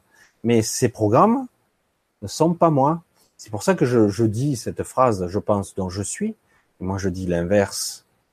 C'est parce que je suis que je pense. Mais sans moi, je peux quelque part, si on parle de portail organique, à la limite, il n'y a pas besoin de présence. Hein un robot peut penser à son niveau. Une sorte d'IA très sophistiquée, elle pourrait penser. Hein. On peut élaborer un programme très sophistiqué, il simulera la conscience, il n'y a pas de problème, hein. et il pensera. Et lui sera la manifestation de ses pensées, pas de problème. Hein. Mais nous, c'est pas notre cas, pas du tout. La pensée n'est que, ça devrait être un outil à notre disposition et non pas un outil de souffrance. Comme je le disais précédemment, cet outil a été utilisé contre nous. Il y a bien longtemps. Il est temps, aujourd'hui, qu'on reprenne le contrôle de nos pensées, de nos énergies, et dire maintenant, je veux manifester autre chose. J'en ai envie, j'en ai le souhait, et ça sera comme ça. Voilà. Alors, c'est un régal de t'écouter et essayer de vulgariser tout ça. c'est très difficile de vulgariser tout ça. Mais c'est vrai que j'essaie de le remettre dans le, quotidien parce que autrement ça devient trop abstrait et je veux chaque fois relier les choses entre elles pour bien montrer, faire la démonstration de, ce qu'est la présence pour arriver, parce que certaines n'ont pas encore saisi ce qu'était une présence de, de soi. Euh, c'est un exercice. Le problème, c'est qu'il y a tellement de bruit mental, à la fin, on n'aperçoit même plus sa propre présence. Et on croit qu'on est le mental. Alors, nanana, alors, Isabelle, ah, c'est Alain qui parle à Isabelle, j'espère que tu as passé outre, réécouter cette vidéo, Michel a tout dit. J'ai tout dit, peut-être en vrac, peut-être dans le désordre, mais le but c'est que l'information, euh, elle passe, c'est essentiel. Enfin, faut repasser, faut vivre en présence et c'est le plus dur. Le moment présent, c'est quelque chose d'assez difficile. Je pense que peut-être euh, au tout début de cette, de cette ère de la spiritualité, entre guillemets, beaucoup de gens ont parlé du moment présent, seul le moment présent est vrai, et c'est vrai, c'est exact. Mais le moment présent est abstrait, c'est très difficile de capter le moment présent. Et pour beaucoup de personnes, c'est presque une impossibilité de se maintenir. Une pensée vous capte, vous happe, etc. Alors c'est pour ça que je dis, j'ai inversé un peu le truc, il semble plus facile, peut-être euh, plus plus confortable, plus confortable quand je parle de, le moment présent. On inverse, c'est le, le, la présence, être présent au moment. En fait, d'être là. Je suis là et je suis pas en train de penser à autre chose. Hein. et ça va un peu moins euh, fatiguer la, parce que c'est épuisant. Hein. Alors, alors, je remonte. Alors, bonsoir à tous. Bonsoir Michel de la Tunisie. Ravi de vous écouter. Ah ben oui, je crois que je t'ai déjà vu. Oui, tout à fait. Plusieurs fois. Ben coucou, salut. Ben c'est bien. Ce qui est bien avec Internet, c'est que c'est vrai que là, c'est en temps réel. En plus, tu es dans le même créneau horaire que moi, ce qui est bien, parce que des fois, il y a des gens du Québec et eux, ils sont en plein après-midi, là. Ils sont à 15h, 15h15. Alors la pensée, c'est ce que je capte. Alors oui, mais pas forcément. Il y a des pensées qu'on capte. On peut appeler ça les idées, les inspirations. Il y a les pensées de guidance, exact. Mais il y a aussi les pensées du mental. Hein, nous le savons tous. Hein et il y a les deux. Et généralement, on arrive vite à distinguer les deux quand l'une te plaque au sol et te dévalorise, et l'autre qui te donne des idées et qui te fait pousser des ailes, entre guillemets, ouais, j'ai envie de faire ça. Alors du coup, là, c'est plus une idée inspirante. Et alors que l'idée de la pensée que de ton mental, l'ego ici, et souvent c'est on n'y va pas, c'est trop chiant, oh non, j'ai pas envie, fais pas ci, fais pas ça, oh non, t'es trop nul. Voilà, ça c'est. Mais il n'empêche qu'on peut reprogrammer cet ego pour qu'il, parce que c'est comme une, une machine sophistiquée, quoi. Hein. C'est difficile à dire ça, hein, dire nous sommes humains, hein, hein. mais non, en fait, euh, le mental se programme et ils le savent très bien certaines personnes. C'est comme ça qu'on nous endoctrine, on nous pousse à la mode. Quand je vois les effets de mode, des fois, je reste perplexe. Quand je vois qu'au niveau mondial, tout le monde commence à se tatouer partout et se coiffer de la même façon, je dis waouh, c'est puissant l'effet de mode quand même.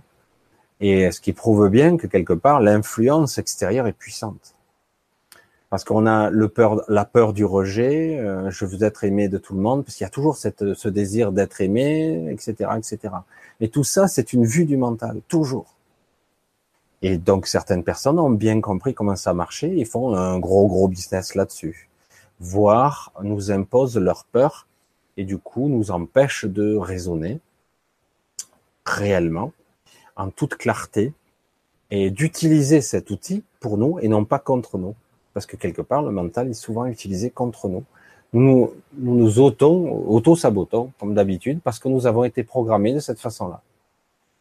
Mais rien n'empêche. Alors, alors, cette particule de photon, onde ou particule? Exact. Non, c'est exact, c'est tout à fait.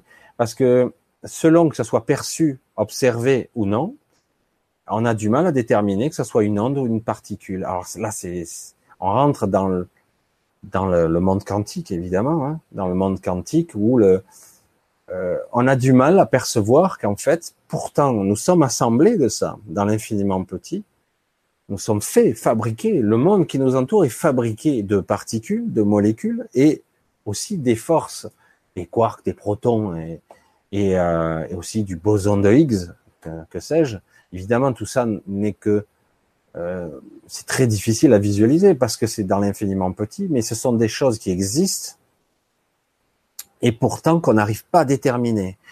Et quand on fait les, fameux tests des électrons qui passent à travers les fentes, on arrive à déterminer que si c'est observé, ça devient une onde. Si c'était pas observé, ça devient une particule. Alors du coup, on se dit mais c'est l'onde ou la particule? Qu'est-ce qui existe?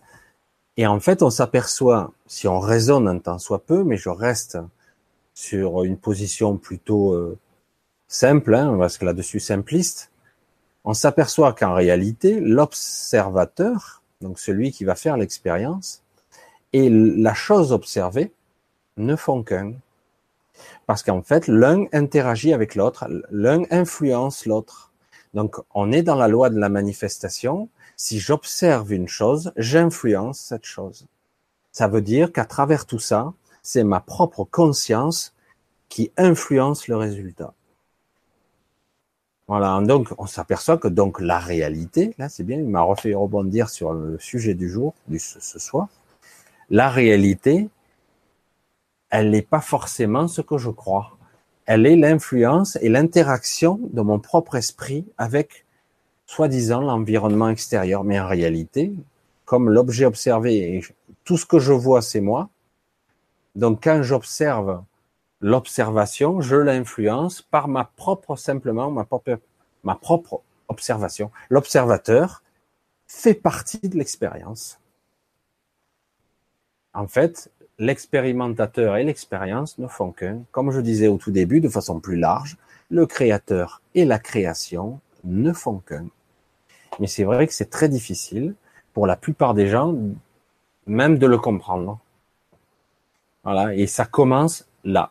Et du coup, si je peux avoir un petit peu, un tant soit peu, une infime fraction, avoir connaissance de ça et le croire un tout petit peu, je dire, mais alors je peux influencer ma réalité, je peux influencer le monde à mon niveau. Et oui, nous tous, nous avons le pouvoir de changer complètement la face du monde. Nous pouvons changer complètement la réalité. Nous le pouvons, nous en avons le pouvoir. Si nous observons la manifestation, nous allons l'influencer. Et si on le fait en conscience, eh ben nous allons l'influencer dans la direction souhaitée. Vous rendez compte un peu le pouvoir incroyable que nous avons. Et certains l'ont compris. Et c'est pour ça qu'ils nous maintiennent dans vous ne savez pas faire, vous êtes nul, vous êtes tout petit, vous êtes misérable. Vous avez peur, nous allons vous protéger, etc. Et certains l'ont bien compris. Du coup, eux utilisent notre pouvoir. Alors, alors, euh, JR, est-ce que tu captes? C'est plutôt l'intuition, non? Voilà, tout à fait. La France, mon pays natal, dans mon cœur. Ah oui. Ben c'est bien. De toute façon, il y a beaucoup de modifications là actuellement. Je sais pas. On verra un peu ce que ça donne la France. Mais bref, c'est pas le sujet de ce soir. Alors, Chanchanti, Chachanti. Bonsoir Michel, très puissant ce que tu dis sur les pensées, les changements de programme à valider. Et oui, en fait, c'est vrai que c'est très, une image très schématisée, mais en fait, c'est ça. Si on le reste simple, on reste sur un schéma de programme. Et donc, il faut bien garder à l'esprit que nous avons une conscience derrière tout ça. Moi, je l'appelle la présence, qui a le pouvoir d'observer donc le programme et dire à un moment donné, oh, ça fait trois fois, quatre fois que tu me fais le coup là.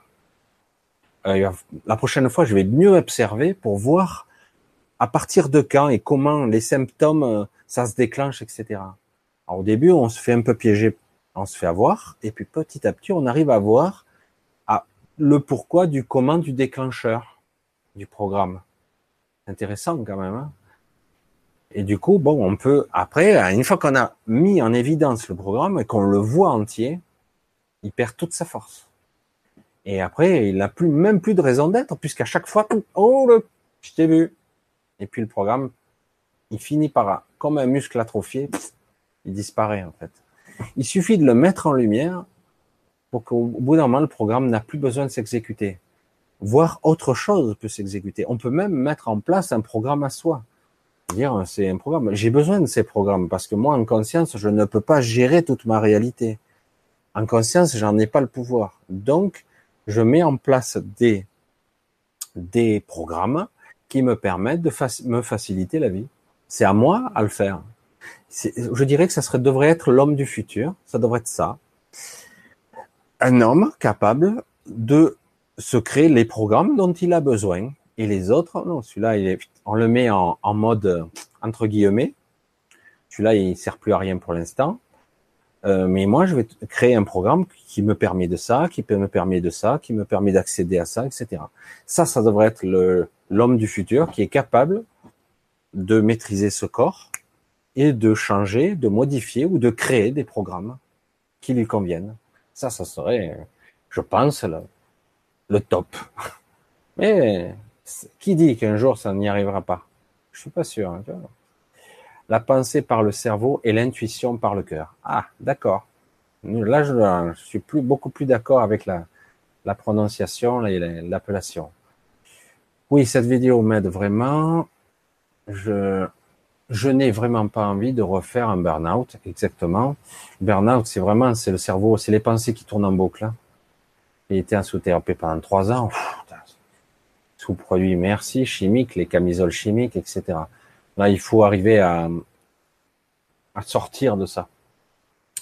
Et euh, chacun aura sa clé. Il faut que tu trouves la tienne. Chacun aura son son endroit, son son petit truc qui permet de se ressourcer.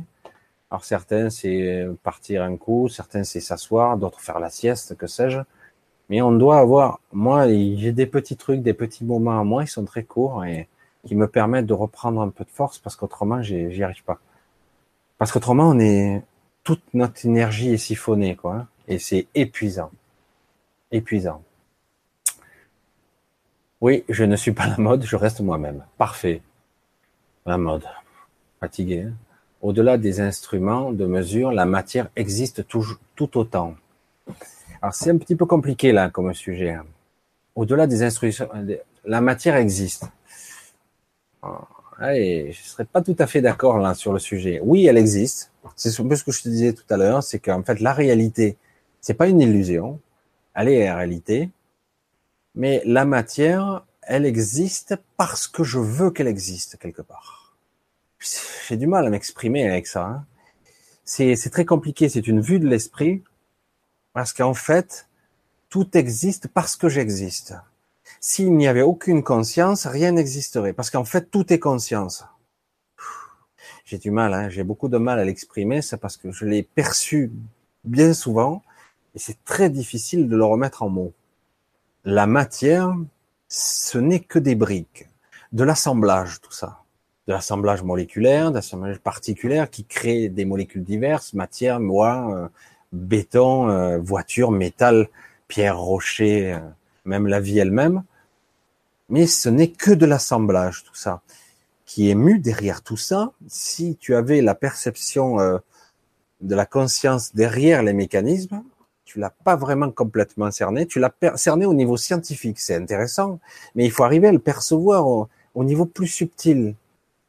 Il faut mettre, changer un petit peu le filtre là. En fait, la matière, elle est programmée comme un cerveau elle a le programme et l'instruction d'être ce qu'elle est. Exemple.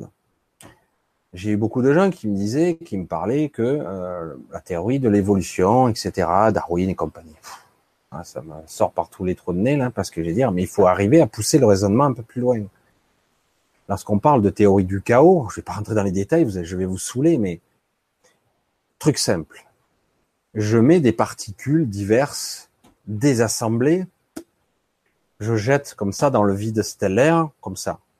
S'il n'y a pas de volonté, s'il n'y a pas de programme sous-jacent, si je reviens dans un milliard d'années, les particules que j'ai jetées dans cet espace vide seront toujours là. immuable et immobile. Alors que là, on observe autre chose. Et oui, lorsque je jette, entre guillemets, quand la création a jeté de la matière de partout, il y a de, l'assemblage sans arrêt.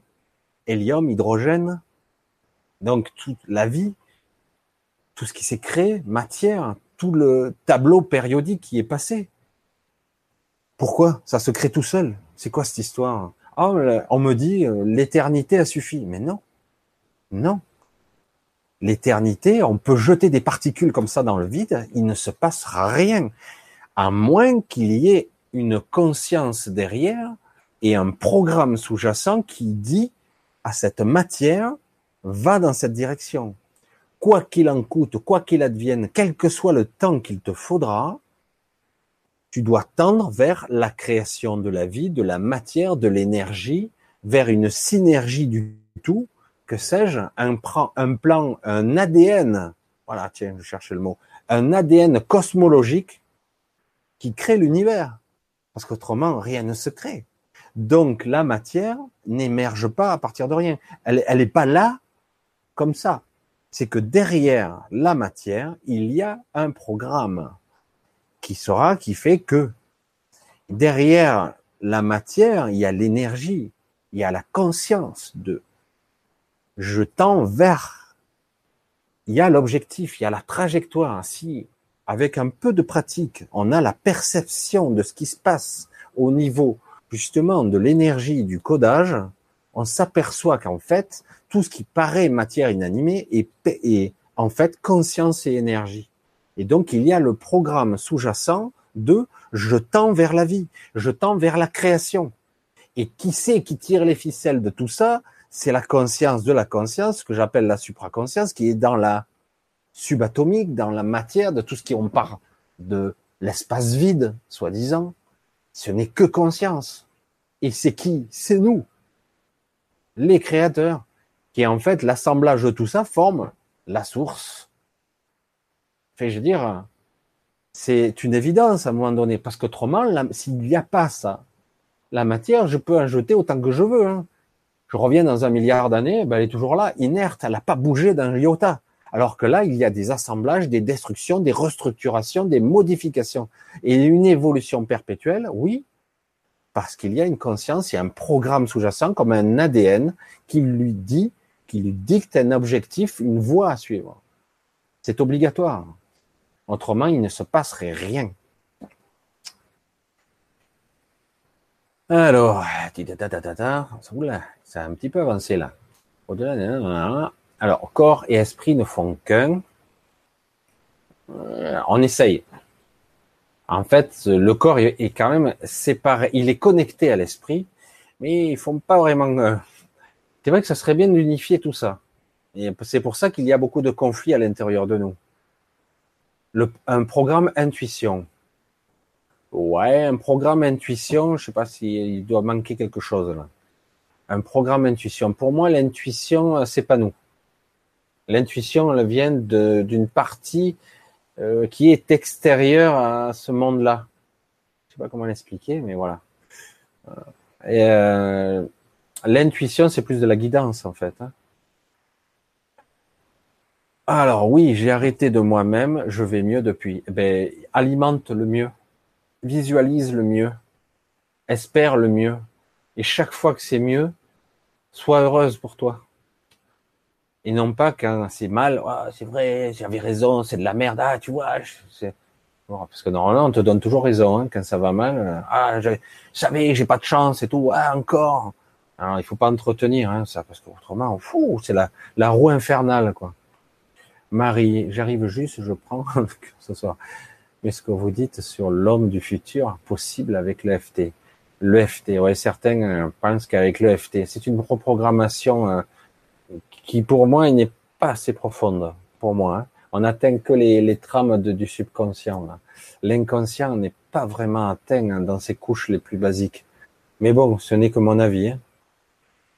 Euh, d'après les travaux de Greg Bannet, le pouvoir de la pensée, l'observateur sont miraculeuses. Tout à fait. Et en fait, c'est le pouvoir de l'intention. Hein. Par-delà la pensée, c'est sous-jacent, en fait, c'est dessous la pensée. euh, c'est pas vraiment la pensée, c'est euh, je me mets en condition de. Euh, c'est comme si, euh, bah, vous l'avez entendu hein, sûrement des centaines de fois, mais je vais vous le redire à ma façon. C'est comme si moi j'y arrive pas bien, hein, parce qu'il y a mes croyances aussi. Par exemple, je dis, je vais pas dire oh j'aimerais être riche. Ben là t'es mort, parce que l'intention sous-jacente de la pensée c'est j'en chie, je suis pauvre, j'y arrive pas. Parce que c'est ça la pensée qu'il y a dessous j'aimerais être riche, ça veut dire j'ai pas. Alors que si je vibre, oh ça y est, j'ai déjà, je l'ai déjà, j'ai déjà la richesse. Waouh, putain, je ressens déjà l'argent que j'ai reçu, tout ce que je vais acheter avec et tout. Si je ressens l'abondance, que tout est facile pour moi, je le ressens, je le vis déjà. Donc je le vis dans l'instant, mon ma présence du moment, comme je dis souvent. Si je dis que je vis ça maintenant, donc, je le manifeste, je le rayonne. Et donc, ça devient vrai. C'est le paradoxe. Alors, c'est très difficile. C'est un exercice très difficile à dire. Quelqu'un qui crève de faim et dire, voilà, en fait, t'as le ventre plein, là. Ah bon? Non, je crève la dalle. Hein. J'ai pas un sou, quoi. Et, euh, et le mec, il, ah, il, est toujours dans son truc. Alors qu'en réalité, il suffit qu'il fasse l'exercice, qu'il simule à tout son être. Il fait croire qu'il a déjà tout qui vit comme dans le luxe, qu'il a la richesse, l'argent et tout, tout se manifesterait. Mais c'est très difficile, quelqu'un qui, qui, est embourbé, hein, j'en conviens. Et Greg Braden explique bien l'histoire de, je sais plus, euh, c'est l'histoire d'un chaman qu'il a suivi, qui manifeste la pluie, et il le dit très bien, c'était assez comique d'ailleurs la façon dont il exprime, mais c'était très imagé, c'est très parlant. Il dit simplement, il le suit dans un endroit il dit où il m'emmène lui. Ben oui, ça fait plus d'un moment, il pleut plus, euh, tout est sec, tout crève de soif. Et du coup, il suit le chaman dans un endroit spécifique qu'on lui avait appris étant petit. Et donc le chaman, il dit mais où on va là? Et donc il va dans cet endroit et du coup, il fait un petit truc là, il se met à je sais pas à danser ou quoi. Je me rappelle plus ce que c'était le fond de l'histoire, mais c'est pas le problème. Et, euh, du coup, et après il s'en va. Il dit mais quoi, c'est tout? Il me dit, ouais, ouais, mais ici, le monde des esprits, le monde de la réalité physique est plus fin. Donc, c'est plus facile de manifester ce que je veux. Et puis, ils n'ont pas eu le temps de descendre qu'il pleuvait déjà. Je me dis, putain, il a le pouvoir de faire déclencher la pluie. Et comment t'as fait? Ben, Dans mon esprit, je me voyais en train de patauger, de ressentir les gouttes de pluie, je ressentais la pluie. À cet endroit, si je fais ça, ça marche. Je dis, ah bon? Il suffit simplement d'éprouver, d'être dans l'action, je le ressens, je le vis pour que ça arrive. C'est énorme hein, quand même. C'est la loi de la manifestation. Et c'est vrai qu'en plus, le chaman, il disait que cet endroit-là, alors c'est peut-être une croyance, c'est peut-être exact, mais le fait est qu'à cet endroit, quand il va à cet endroit précis, et qu'il fait ce qu'il fait, ça, fonctionne. Voilà, c'est tout simple, hein, mais bon, après, c'est peut-être une croyance, mais le fait est euh, qu'il manifeste la pluie il a même fait une petite, euh, une petite chute assez rigolote à la fin. Il n'arrête pas de pleuvoir et du coup c'est un petit peu noyé. C'est même l'inverse. Euh, il y a une inondation et il dit je suis désolé, on m'a pas appris à maîtriser la pluie. Quand il en tombe, il en tombe beaucoup. Je sais pas l'arrêter. Greg Bragden, sur le moment, il, rigole quand il, il, il, explique parce que c'est vrai que c'est rigolo quand même. C'est rigolo de dire waouh, le mec fait tomber la pluie, mais il n'a pas appris comment l'arrêter bref. Donc c'est pour bien exprimer ici qu'en fait, il ne s'agit pas de dire je veux, j'aimerais, je souhaiterais. Ça marche pas parce que la vraie pensée sous-jacente, l'intention, la vibration que vous émettez à ce moment-là, c'est j'ai pas. Parce que c'est ça que vous émettez. J'ai pas, mais j'aimerais. Euh, ça, ça fait chier, mais j'aimerais bien. Je souhaiterais que ce soit comme ça. Du coup, c'est ça que vous émettez. Vous émettez là, oh putain, mais j'aimerais bien avoir le toucher de loto. Et euh, en fait, c'est ça. Et donc, en réalité, il faut arriver à que tout son être, presque comme un acteur, je joue le rôle, je m'imbibe de ça, et je dis, je vis déjà, mais j'ai déjà reçu, j'ai déjà tout. J'ai tout reçu. Alors, je vais faire ça. Waouh, c'est génial. J'ai tout créé ici. Je vais faire ça. J'ai déjà, et je me mets dans la joie même d'avoir déjà tout perçu alors que j'ai rien. Mais je me persuade moi-même à tous les étages et à tous les niveaux de la conscience que c'est déjà arrivé, que c'est déjà réalisé. Et du coup, je rayonne ça. Et si je le fais assez longtemps, assez intensément et assez vrai, ben, ça se manifeste tout naturellement. Mais c'est un exercice mental qu'il nous faut apprendre pour la plupart d'entre nous, parce qu'on nous a appris plutôt à descendre qu'à monter, plutôt à vibrer le euh, j'ai pas, plutôt que de dire j'ai. Voilà. C'est plus facile, c'est plus rapide, c'est plus facile de descendre que de monter, comme on dirait. Eh oui. Alors, hein, Greg Bradin, voilà. Comme faisait Jésus sur terre. Absolument. C'est aussi un enseignement des maîtres que nous avons, qui sont descendus sur terre. Tout à fait. Dieu Michel. Euh, non, non. c'est gentil de me bénir, mais Dieu Michel, non, quand même pas. Mais c'est vrai que c'est ça, c'est la manifestation, c'est, euh, il y a des instructions qui nous ont été dites, mais euh, c'est pour ça qu'entre guillemets, Jésus parlait de aimez-vous les uns les autres, parce que si quelque part tu ne pardonnes pas aux autres, si tu es dans la, du coup, tu te détruis toi-même. C'est très difficile. Hein quand on a une haine envers quelqu'un, en fait, on a une haine envers soi, parce qu'en fait, la haine, c'est moi qui la ressens. Vous voyez ce que je veux dire? Quand j'ai un problème avec l'autre, ce qui m'arrive, malheureusement, on a tous ce problème humain. C'est pour ça que lui disait aimez-vous les uns les autres. Je le dis, c'est une version courte. Hein. Et c'est euh, si je déteste l'autre, si je suis en conflit avec l'autre, je suis en conflit avec moi. Parce que ce sentiment de conflictuel et euh, qui est destructeur, mais c'est moi qui le ressens. C'est pas l'autre. L'autre va le ressentir après. Mais c'est lui-même qui entretient sa propre haine. Et du coup, il y a de l'autodestruction et de l'énergie négative qui circule. Alors que si tu es dans l'amour, entre guillemets, inconditionnel, quand quelque part, c'est pas grave, c'est pas important, et que tu es dans le pardon, pardon est divin, on dit, ah ben du coup, tu, tu n'as pas cette souffrance en toi. Tu la gardes pas, tu n'as que l'amour, tu gardes que ce qui est beau. Et oui, parce qu'il faut pas oublier que c'est nous qui nous faisons mal, tout seul, comme des grands. Et oui. Alors, nanana. Alors, il faut tout de même peut-être une différence entre la perception de la réalité et la réalité de la matière.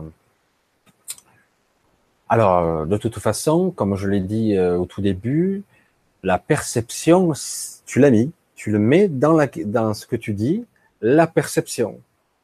On perçoit que dalle. Donc, nos perceptions étant très limitées, euh, ce qui est, on le voit pas réellement. D'accord? En fait, déjà, dès le départ, tout est biaisé puisque nos perceptions sont très limitées. Donc, du coup, euh, je ne suis pas sûr de voir déjà ce qui est manifesté réellement dans son intégralité. Bien sûr que non. Je ne vois pas toutes les réalités. Je ne vois pas toutes les dimensions. Je ne les vois pas. Je ne les entends pas. Certains entendent un peu. Mais en réalité, euh, personne, même aucun médium, ne perçoit toutes les réalités en même temps, toutes les perceptions. C'est la folie. C'est du délire.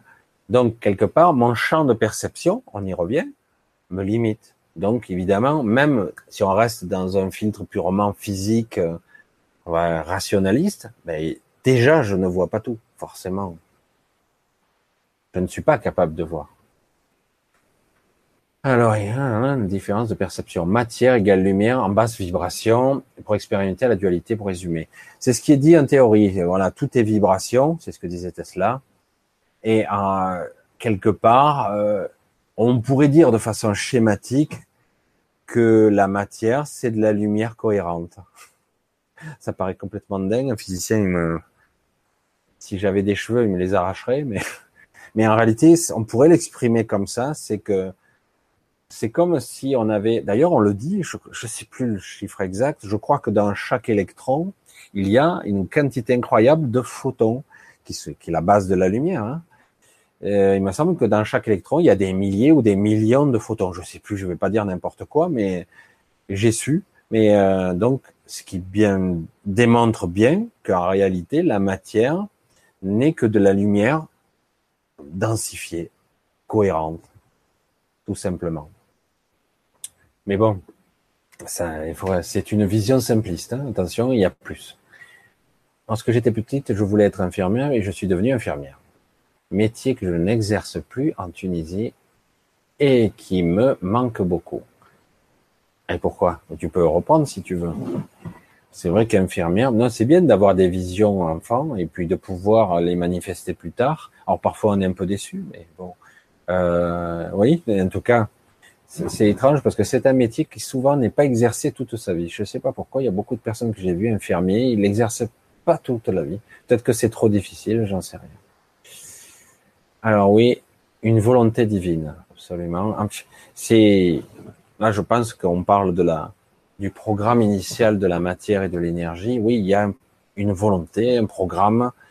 On peut l'appeler comme on veut, mais en tout cas, il y a une, il y a une, il y a une intention puissante qui tend vers quelque chose. La matière s'anime à partir de ça. Je pense que c'est de ça que tu parles. Oui, c'est exactement. Cela fait pas par Michel. Ah, oui, euh, Oui, exact, Marie. Cela fait, fait par Michel tout à l'heure. Je sais pas, j'ai dû en parler. Alors, en fait, on peut parler de tétravalence. Je sais pas ce que c'est ça. C'est quoi la tétravalence? Désolé, alors là, c'est moi qui suis largué pour une fois. Pour une fois que je sais pas quelque chose, eh bien, j'ai des choses à apprendre encore. Ça a sauté encore. Ah, c'est pénible. Euh, je regarderai. Ça m'intrigue. J'ai sauté. Ah là. Oui, Jean, l'holomatrice, l'holomatière. Alors ça, c'est aussi des théories. L'holomatière, l'holomatrice, etc. Nous serions dans une sorte de sphère de réalité, une matrice qui serait créée, qui serait pas forcément en trois dimensions, mais en dix ou douze dimensions. Donc, on ne percevrait pas avec des états vibratoires multiples et quasiment infinis, puisque la matière vibre à une certaine fréquence, la matière que nous connaissons. Mais si euh, la matière vibrait à d'autres fréquences, c'est-à-dire qu'elle serait imperceptible pour nous, mais il y aurait donc plusieurs univers imbriqués qui en fait forment le multivers. Donc un multivers qui en fait englobe une infinité d'univers, peut-être pas une infinité, mais une grande quantité. Et mais chacun d'eux euh, capable de se mouvoir à des fréquences différentes. C'est pour ça qu'on ne se chevauche pas. Mais en réalité, il y a quand même des réalités qui se superposent quand même. Hein. Je sais pas, je rentre des fois dans des détails. Je suis pas sûr que ça vous intéresse trop parce que c'est vrai que c'est hyper compliqué. Voilà.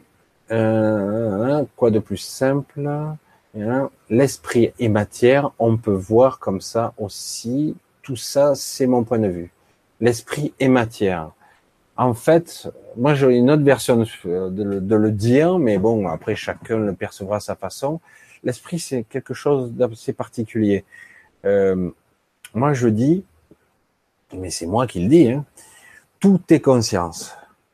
Voilà. La conscience est partout et partout où je regarde, tout est conscience en fait. Voilà, la conscience, la matière, l'énergie, tout. Il y a toujours une conscience derrière, quelle qu'elle soit derrière tout ça. Alors l'esprit, c'est encore autre chose pour moi, mais bon. Alors parfois, j'ai l'impression de me trouver ailleurs et je me suis une sorte de spectatrice de ma vie. Tout le monde, je pense, a eu au moins une fois dans sa vie cette expérience-là, de cette, euh, d'une vision euh, de ne pas être là, d'être décorporé ou de ne pas être soi. Il faut l'expérimenter pour comprendre. Oui, je pense qu'au moins plusieurs personnes ont déjà, vécu ça. Alors, ça fait déjà, je regarde le temps, mais ça défile. Hein. Alors, je me suis ni à la bonne place, ni à la bonne époque. Beaucoup de gens se sont posés aussi la même question parce que justement, tu es dans plusieurs espaces-temps en même temps. Alors, du coup, tu as parfois une impression de déphasage où tu es ailleurs, mais c'est maintenant quand même. Et dans un autre temps ou dans une autre époque ou dans une autre réalité ou les tout à la fois, on a parfois cette sensation assez étrange. Parce que c'est vrai. C'est ça qui est le, c'est parce que c'est vrai. Comment le dire autrement? C'est une exacte réalité. On a des bouts de nous-mêmes qui sont un peu partout. Eh oui. L'intuition, c'est ce qui nous, c'est nous puisque nous sommes le tout. Alors l'intuition, c'est aussi nous, oui. Notre guidance, c'est nous-mêmes. Ça peut être notre soi supérieur, notre soi divin, etc. Mais oui, c'est nous, d'une certaine façon. Alors, quelqu'un avait dit ça. Alors, je vais essayer de le dire, euh, le retranscrire au mieux. Euh, exemple, euh, on parle souvent de, actuellement, il y a beaucoup d'histoires avec les acturiens, des technologies qui viendraient, extraterrestres, qui viendraient avec des acturiens. Mais il y a aussi des enseignements qui viennent aussi des Pléiadiens. J'arrive jamais à le prononcer. Pléiadiens. Bref. Donc c'est une espèce très évoluée, assez, euh, paraît-il, presque éthériques, presque éthériques, donc euh, beaucoup plus subtiles comme espèces, qui vivent dans un état vibratoire supérieur. Et c'est intéressant de le dire. Alors, j'ai pas toutes les infos là, mais euh, cette espèce-là, c'est nous dans le futur. Je vais le dire comme ça parce que je, je vois pas comment le dire mieux. Euh, on, on, a l'impression que ce sont des êtres plus évolués qui nous envoient des informations pour nous aider, mais en réalité, c'est nous-mêmes, ou je vais le dire comme ça, l'espèce humaine qui sera dans des millions d'années. C'est nous-mêmes, en fait, dans le futur, puisque petit à petit, notre galaxie se dirige vers les Pléiades. Les Pléiades, ça y est, je sais pas pourquoi je connais sur ce mot. Et du coup, dans des millions ou peut-être même un milliard d'années, je sais pas. Donc, on aura cette évolution-là. Et du coup, on sera eux. Et ils ont été doux. C'est ça qui est intéressant. En fait, de façon fractale, tous les êtres, on a été à leur place. En tout cas, eux, c'est l'exemple le plus spectaculaire. Voilà, c'est ce que je voulais dire pour essayer de faire comprendre en fait euh, le propos là. Parce que c'est pas évident, l'intuition, donc les gens qui nous communiquent, alors si ce sont des guides, ce sont des gens qui ont été comme nous, si ce sont des parties supérieures de nous-mêmes, c'est nous-mêmes, c'est nous-mêmes après une certaine ascension, une certaine évolution, pareil, comme je parle des Pléiadiens, pareil, exactement. Euh, c'est difficile d'avoir le concept du temps, de la perception des réalités, puisque nous ne sommes pas équipés, nous n'avons pas été éduqués comme dans cet esprit-là. Vraiment, le temps, les espaces-temps, c'est comme quand j'expliquais l'histoire de cette entité qui, a toujours existé au cours des mythologies et des folklores de l'humain, qui a fait peur à travers les âges. On l'appelait l'homme papillon, donc je disais ça, chaque fois je reviens à cela. On disait qu'il était, plus il y en avait de ces êtres papillons, plus il y aurait une catastrophe qui va se produire. Je, je rentre pas trop dans le détail de cette histoire parce que je l'ai raconté je sais pas combien de fois, mais en réalité, il n'y a qu'un seul être. Il n'y a qu'un. Mais il est capable de se déphaser temporellement de nanosecondes, minutes, heures. Du coup, on a l'impression qu'ils sont une dizaine ou une centaine parce qu'il est là pour observer un événement sur tous les points de vue. Alors il le verra d'en dessous, de dessus, euh, d'à côté, du pont, euh, de la ville, de sous l'eau, je sais moi, n'importe quoi. En fait, il va l'observer de tous les points de vue, mais ce n'est qu'un seul être qui s'est déphasé dans tous les espaces-temps. Donc on a l'impression qu'il est partout à la fois, et alors qu'en réalité, lui, il est, il est, le temps, il s'en joue quoi. En fait, il n'est pas réellement là en plus. Il n'est qu'une projection.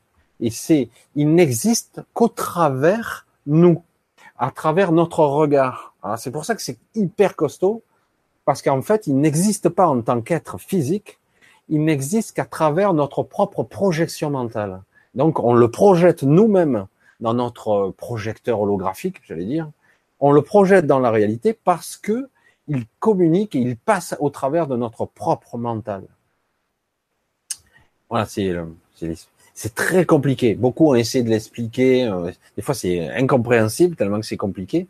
Il y a beaucoup d'histoires et de mythes et d'histoires hein, autour de tout ça. Mais moi, je, j'en ai eu quelques informations sur ces entités et du coup, c'est assez intéressant. Et du coup, ça donne une vision de ce qu'est la multitemporalité, la multidimensionnalité ou l'intrication du temps et que des êtres sont capables de se jouer du temps lui-même qui est en fait un mécanisme, une dimension comme une autre. Si tu as assez évolué, tu peux évoluer dans cette dimension-là, qui est le temps. Et c'est pour ça que c'est hyper complexe. Parce qu'en plus, ils se servent de nous-mêmes, nous les êtres qui sont là, qui créons cette réalité, donc ils se servent de nous, parce qu'ils ont une évolution supérieure, mais pas tellement supérieure, c'est le coup qu'ils sont différents, ils évoluent à une autre dimension. Et du coup, ils, nous utilisent comme projecteurs, quelque part. Voilà, enfin. C'est pour ça que donc les intuitions nous viennent, ils peuvent venir d'un autre nous-mêmes, plus évolué, qui lui a déjà ascensionné. Et tout est possible, c'est ça qui est fou.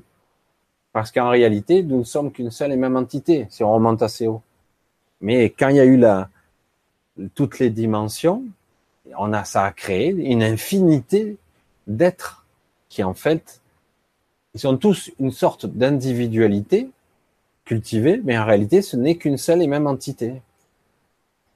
Waouh. Bref, on va passer là-dessus parce qu'autrement, on va y passer la nuit. Alors, l'intuition, puisque c'est nous, donne-nous, ça marche pas.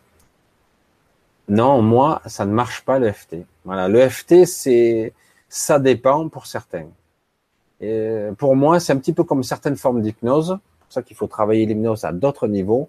On ne fait que traiter euh, certaines couches du mental de surface. On crée des couches et on, on, on masque le problème au lieu de le faire émerger. Enfin, c'est pas évident, mais certains commencent à mieux affiner le truc et peut-être arriveraient à de meilleurs résultats. Parce que le monde de l'inconscient, l'univers de l'inconscient, c'est absolument incommensurable. Faut y aller, hein. Par de programmation, les combinaisons chiffrées. Ah oui, tout à fait. J'ai entendu parler, en effet. Les, euh, les combinaisons chiffrées euh, de Grégory Grabovoi, ça c'est les programmations. On peut déprogrammer des choses de la matrice ou les programmer. C'est euh, assez intéressant parce que du coup on revient à beaucoup de concepts qui sont intéressants parce qu'il y a dans des écrits qui sont très anciens qui parlent justement le pouvoir du verbe. On parle déjà du pouvoir du verbe. C'est quoi ça? En fait, le pouvoir des mots.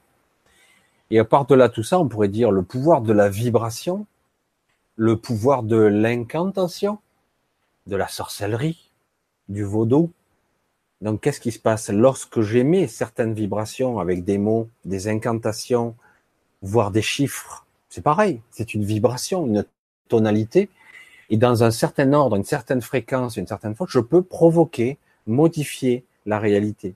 Donc, j'utilise en fait la structure de cette matrice pour l'atteindre avec, avec son propre codage.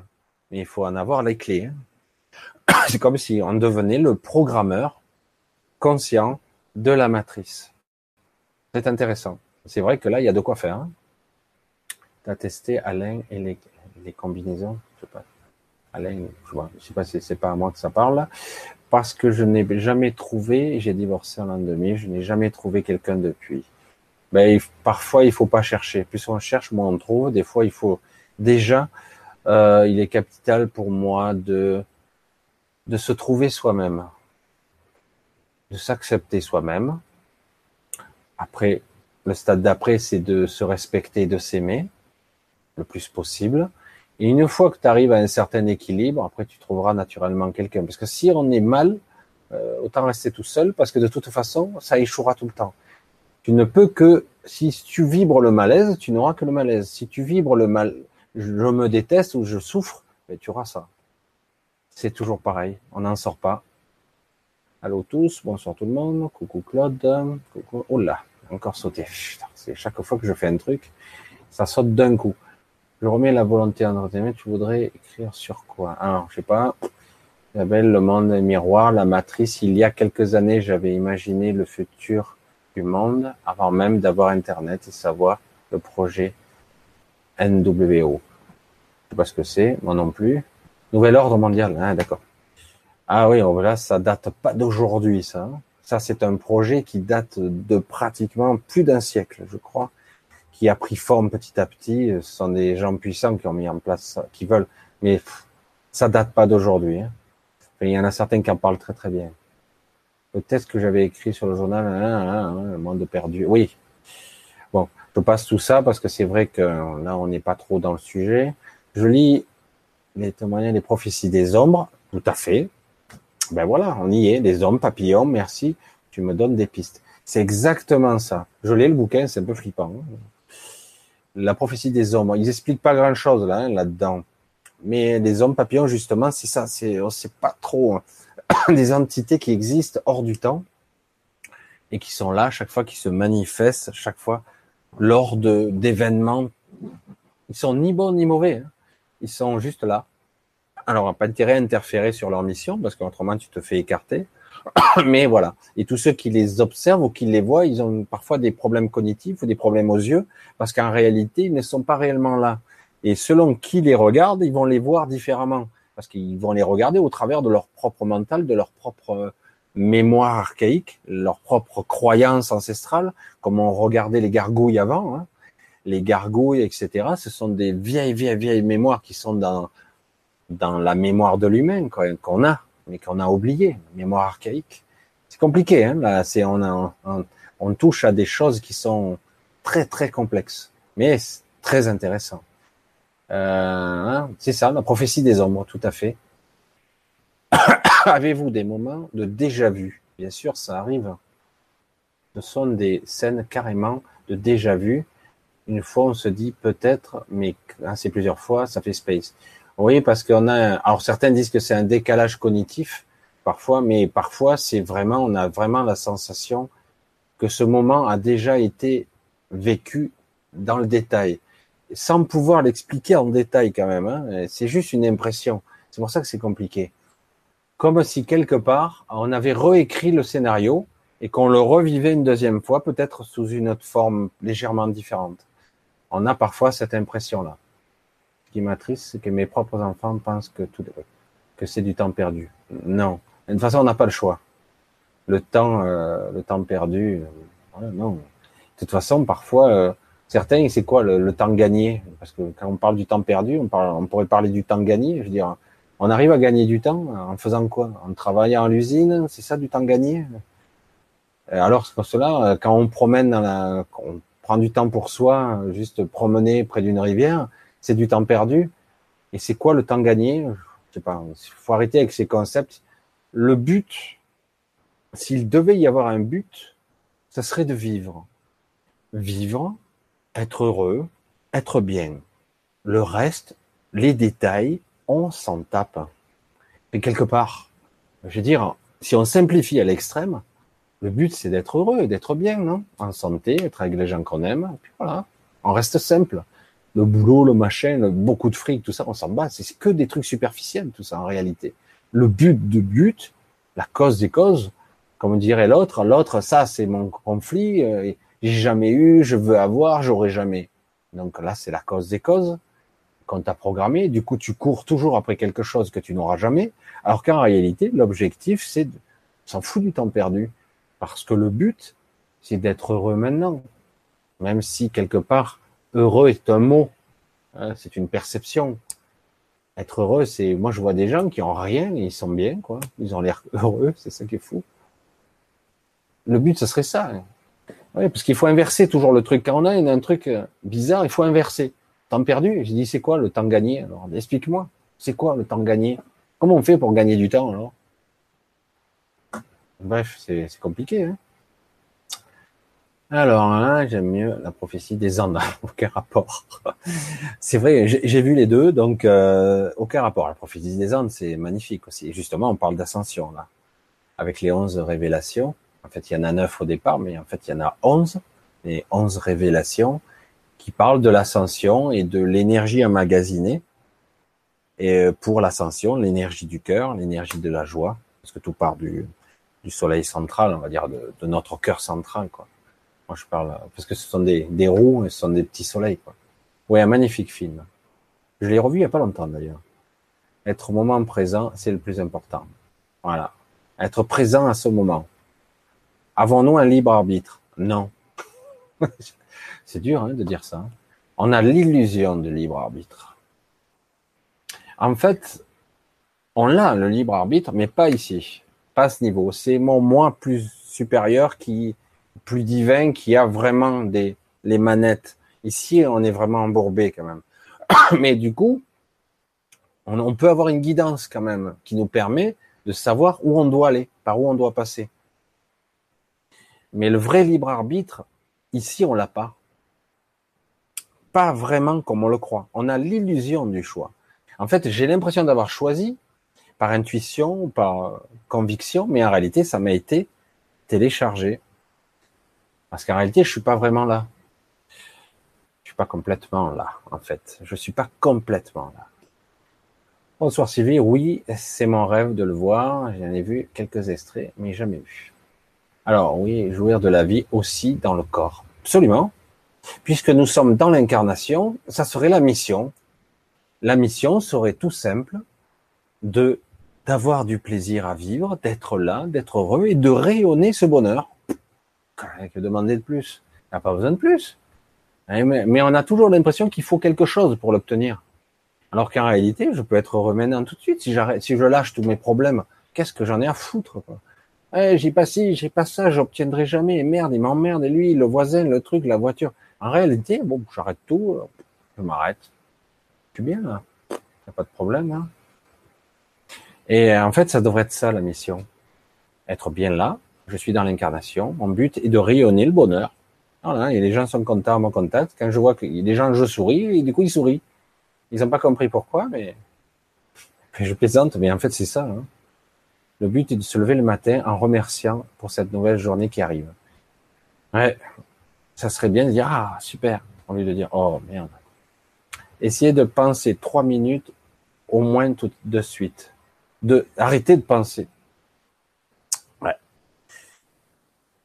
Arrêter de penser, c'est quelque chose d'énorme. Mais en tout cas, on peut tâcher d'être présent à autre chose que ses pensées. En tout cas, ne pas les écouter, ne pas les regarder, de focaliser, un focus sur quelque chose qui vous motive. Ça pourrait être tout simplement ressentir, comme je vois, être, être en présence, observer, être là. Juste être content d'être là. Je sais que tout ça, ça pour beaucoup c'est abstrait, mais euh, moi, ça m'arrive d'ouvrir simplement une fenêtre et de regarder un détail, de ressentir le vent et, et du coup, je la, et tout doucement, hein, ça se fait pas immédiatement, le mental lâche prise. Et du coup, ah, on commence à avoir des petits moments là de récupération, de calme intérieur, de bien-être. Et pourtant, ma vie est la même, hein, mais voilà, c'est pas toujours simple. Les clés de la matrice, fais-moi rien. Ben ouais, je te fais rien. Les clés, je dirais les codes. Mais bon, est-ce qu'on est vraiment dans une matrice? Mais je parlerai plutôt de réalité créée, manifestée. Pour moi, hein pour moi. Voilà. C'est vrai qu'autrement, euh, voilà, non pas observer, juste ressentir, être là, Ressentir, oui, c'est vrai que souvent le ressenti, euh, c'est quelque chose, c'est une clé importante. Et euh, mais être en présence, être présent en ce moment, je sais pas comment le dire autrement. Hein. Voilà, écoutez, euh, ça fait une heure, une heure et demie qu'on est en live. Je pense qu'on va clôturer là parce que je vois qu'on est arrivé au bout. J'espère que vous avez passé un bon moment. C'est vrai qu'on a à peine effleurer le sujet parce que c'est vrai que c'est quelque chose qui dépasse l'entendement, à mon avis, mais c'est quelque chose de fascinant. Moi, ce que j'aimerais simplement, c'est pour certains qui doutent ou quoi, c'est d'ouvrir certaines portes, qui leur permettent d'avoir une compréhension un petit peu plus grande, ou de, se poser des, des bonnes questions sur euh, comment appréhender tout ça, comment être présent à tout ça, et c'est comme ça que, entre guillemets, l'éveil commence et je prends conscience. Voilà. Voilà. Donc, je remercie tout le monde. Tari, qu'est-ce que tu nous dis? Tâchez d'être présent par son soi intérieur. Arrêtez de croire que l'on, que soit nos pensées. Absolument. Ben voilà. C'est ce que j'ai dit tout à l'heure. Donc, euh, nous ne sommes pas nos pensées. Je les observe, mes pensées. Je les vois, je les vois passer. Je peux reprendre le contrôle de mes pensées et penser avec mes pensées. Mais Parfois, mes pensées, ce ne sont pas moi. Ce n'est pas moi. Pas du tout. Cela peut être euh, euh, des pensées qui viennent d'ailleurs, même. J'ai capté euh, une radio, du channeling, hein, c'est quoi Bref, voilà. merci Alain, merci à toi. Sylvie, tous les jours, un homme fait des coucous à tous les gens qui passent en voiture. Ben, si ça lui plaît, c'est rigolo. C'est une très grande choix pour moi de lui rendre son amour, et c'est essentiel. Je trouve ça joli, c'est sympathique. Mais quelque part, à sa façon, il, il envoie de la bonne humeur. Alors certains vont sourire, d'autres vont se moquer, mais finalement, c'est de la bonne humeur qu'il envoie. Ce bienfait, ce live, je suis pressé pour le prochain. Ah, bah c'est gentil. Moi, je suis jamais sûr du résultat puisque je pars euh, au feeling. Y a des fois, je sais pas du tout ce que je vais dire. C'est pour ça, je pars d'un fil directeur et après, euh, voilà, je pars après selon l'inspiration justement. Voilà. Merci à toi pour ce super moment de bonheur. Ben c'est gentil à vous. En tout cas, j'espère que tout ça est utile parce que c'est ce que j'aime, c'est que tout ça soit et son utilité. Alors moi, ce que je veux vous dire pour la soirée, en tout cas, toujours la même histoire. Soyez le dès que vous en avez la possibilité d'être le plus conscient possible à des petits moments. Essayez toujours, je répète, hein, je radote, hein, euh, d'essayer de plus valoriser les bons petits moments plutôt que de valoriser les mauvais. Arrêtez de, nourrir les petits je, je l'ai dit plusieurs fois. Soyez vous-même, acceptez d'être vous-même, ne vous jugez pas. C'est vrai que c'est pas facile. Je, tombe dans le panneau moi aussi encore. De temps en temps, je suis pas bien. Essayez d'être plus plus aimant envers vous-même, parce que des fois on, se déteste. Je sais pas pourquoi. Ça, c'est un programme qu'il va falloir bien détecter. Soyez plus aimant, plus compassionnel, plus juste. Ne vous jugez pas. Parce que croyez-moi, les autres qui paraissent soi-disant supérieurs, vous verrez que par la suite, ils sont pas si supérieurs que ça. Ils sont pas mieux ni moins que vous. Ils sont pareils. Donc il y a des gens qui paraissent, mais qui paraissent seulement. Moi j'ai dit, soyez vous-même, soyez, exprimez votre couleur, votre vibration, soyez vous. Moi c'est ce qui, est beau dans la vibration. On s'en fout de la religion, de la couleur de peau. On s'en fout. L'essentiel c'est que vous soyez vous. Et c'est magnifique comme ça. Moi, j'ai dit, vive la diversité, quoi. unifier tout, euh, tout de la même couleur, pitié, quoi. Non, non, au contraire, c'est ce qui est fait que tout est magnifique. Quand on a un arc-en-ciel, il y a la partie visible et l'invisible, toutes les couleurs y sont, quoi. C'est magnifique. Moi, je dis voilà. Bon, allez, je vais pas épiloguer pendant trois siècles. Merci Michel, le radoteur. Ouais. Mais c'est vrai que je répète pas mal pour ceux qui me suivent. Bon, ça va. Mais il y en a d'autres qui me découvrent et voilà, c'est pour ça que je, sais que certains n'ont pas la patience de faire une ou deux heures de, de, de, de, de conférence ou de, discussion, quoi. Et du coup, ils vont pas tout écouter parce que c'est trop long. Et du coup, des fois, je radote un peu comme ça. Ça, ça permet à ceux qui vont voir qu'une seule vidéo, juste le moment, ben, de voir, d'écouter, d'entendre ce que j'ai à dire. Parce que c'est important d'être soi. Voilà. Merci beaucoup. C'est très intéressant à revoir. Car complexe un peu. Oui, être soi, absolument. Merci les amis pour le partage, je nous aime. Oui, moi aussi, je vous aime. Voilà, les cœurs partout, c'est la répétition qui permet d'intégrer. Oui, euh, souvent, euh, c'est le mental qui veut ça. Voilà, je vous fais un gros bisou à tous. Ah ben, je vous dis à bientôt. Un autre live, on verra de quoi on parlera cette fois-ci. Je sais pas dans quelle direction, parce que c'est vrai que des fois, c'est, je sais jamais. Allez, bisous à tous, à très bientôt. Au revoir.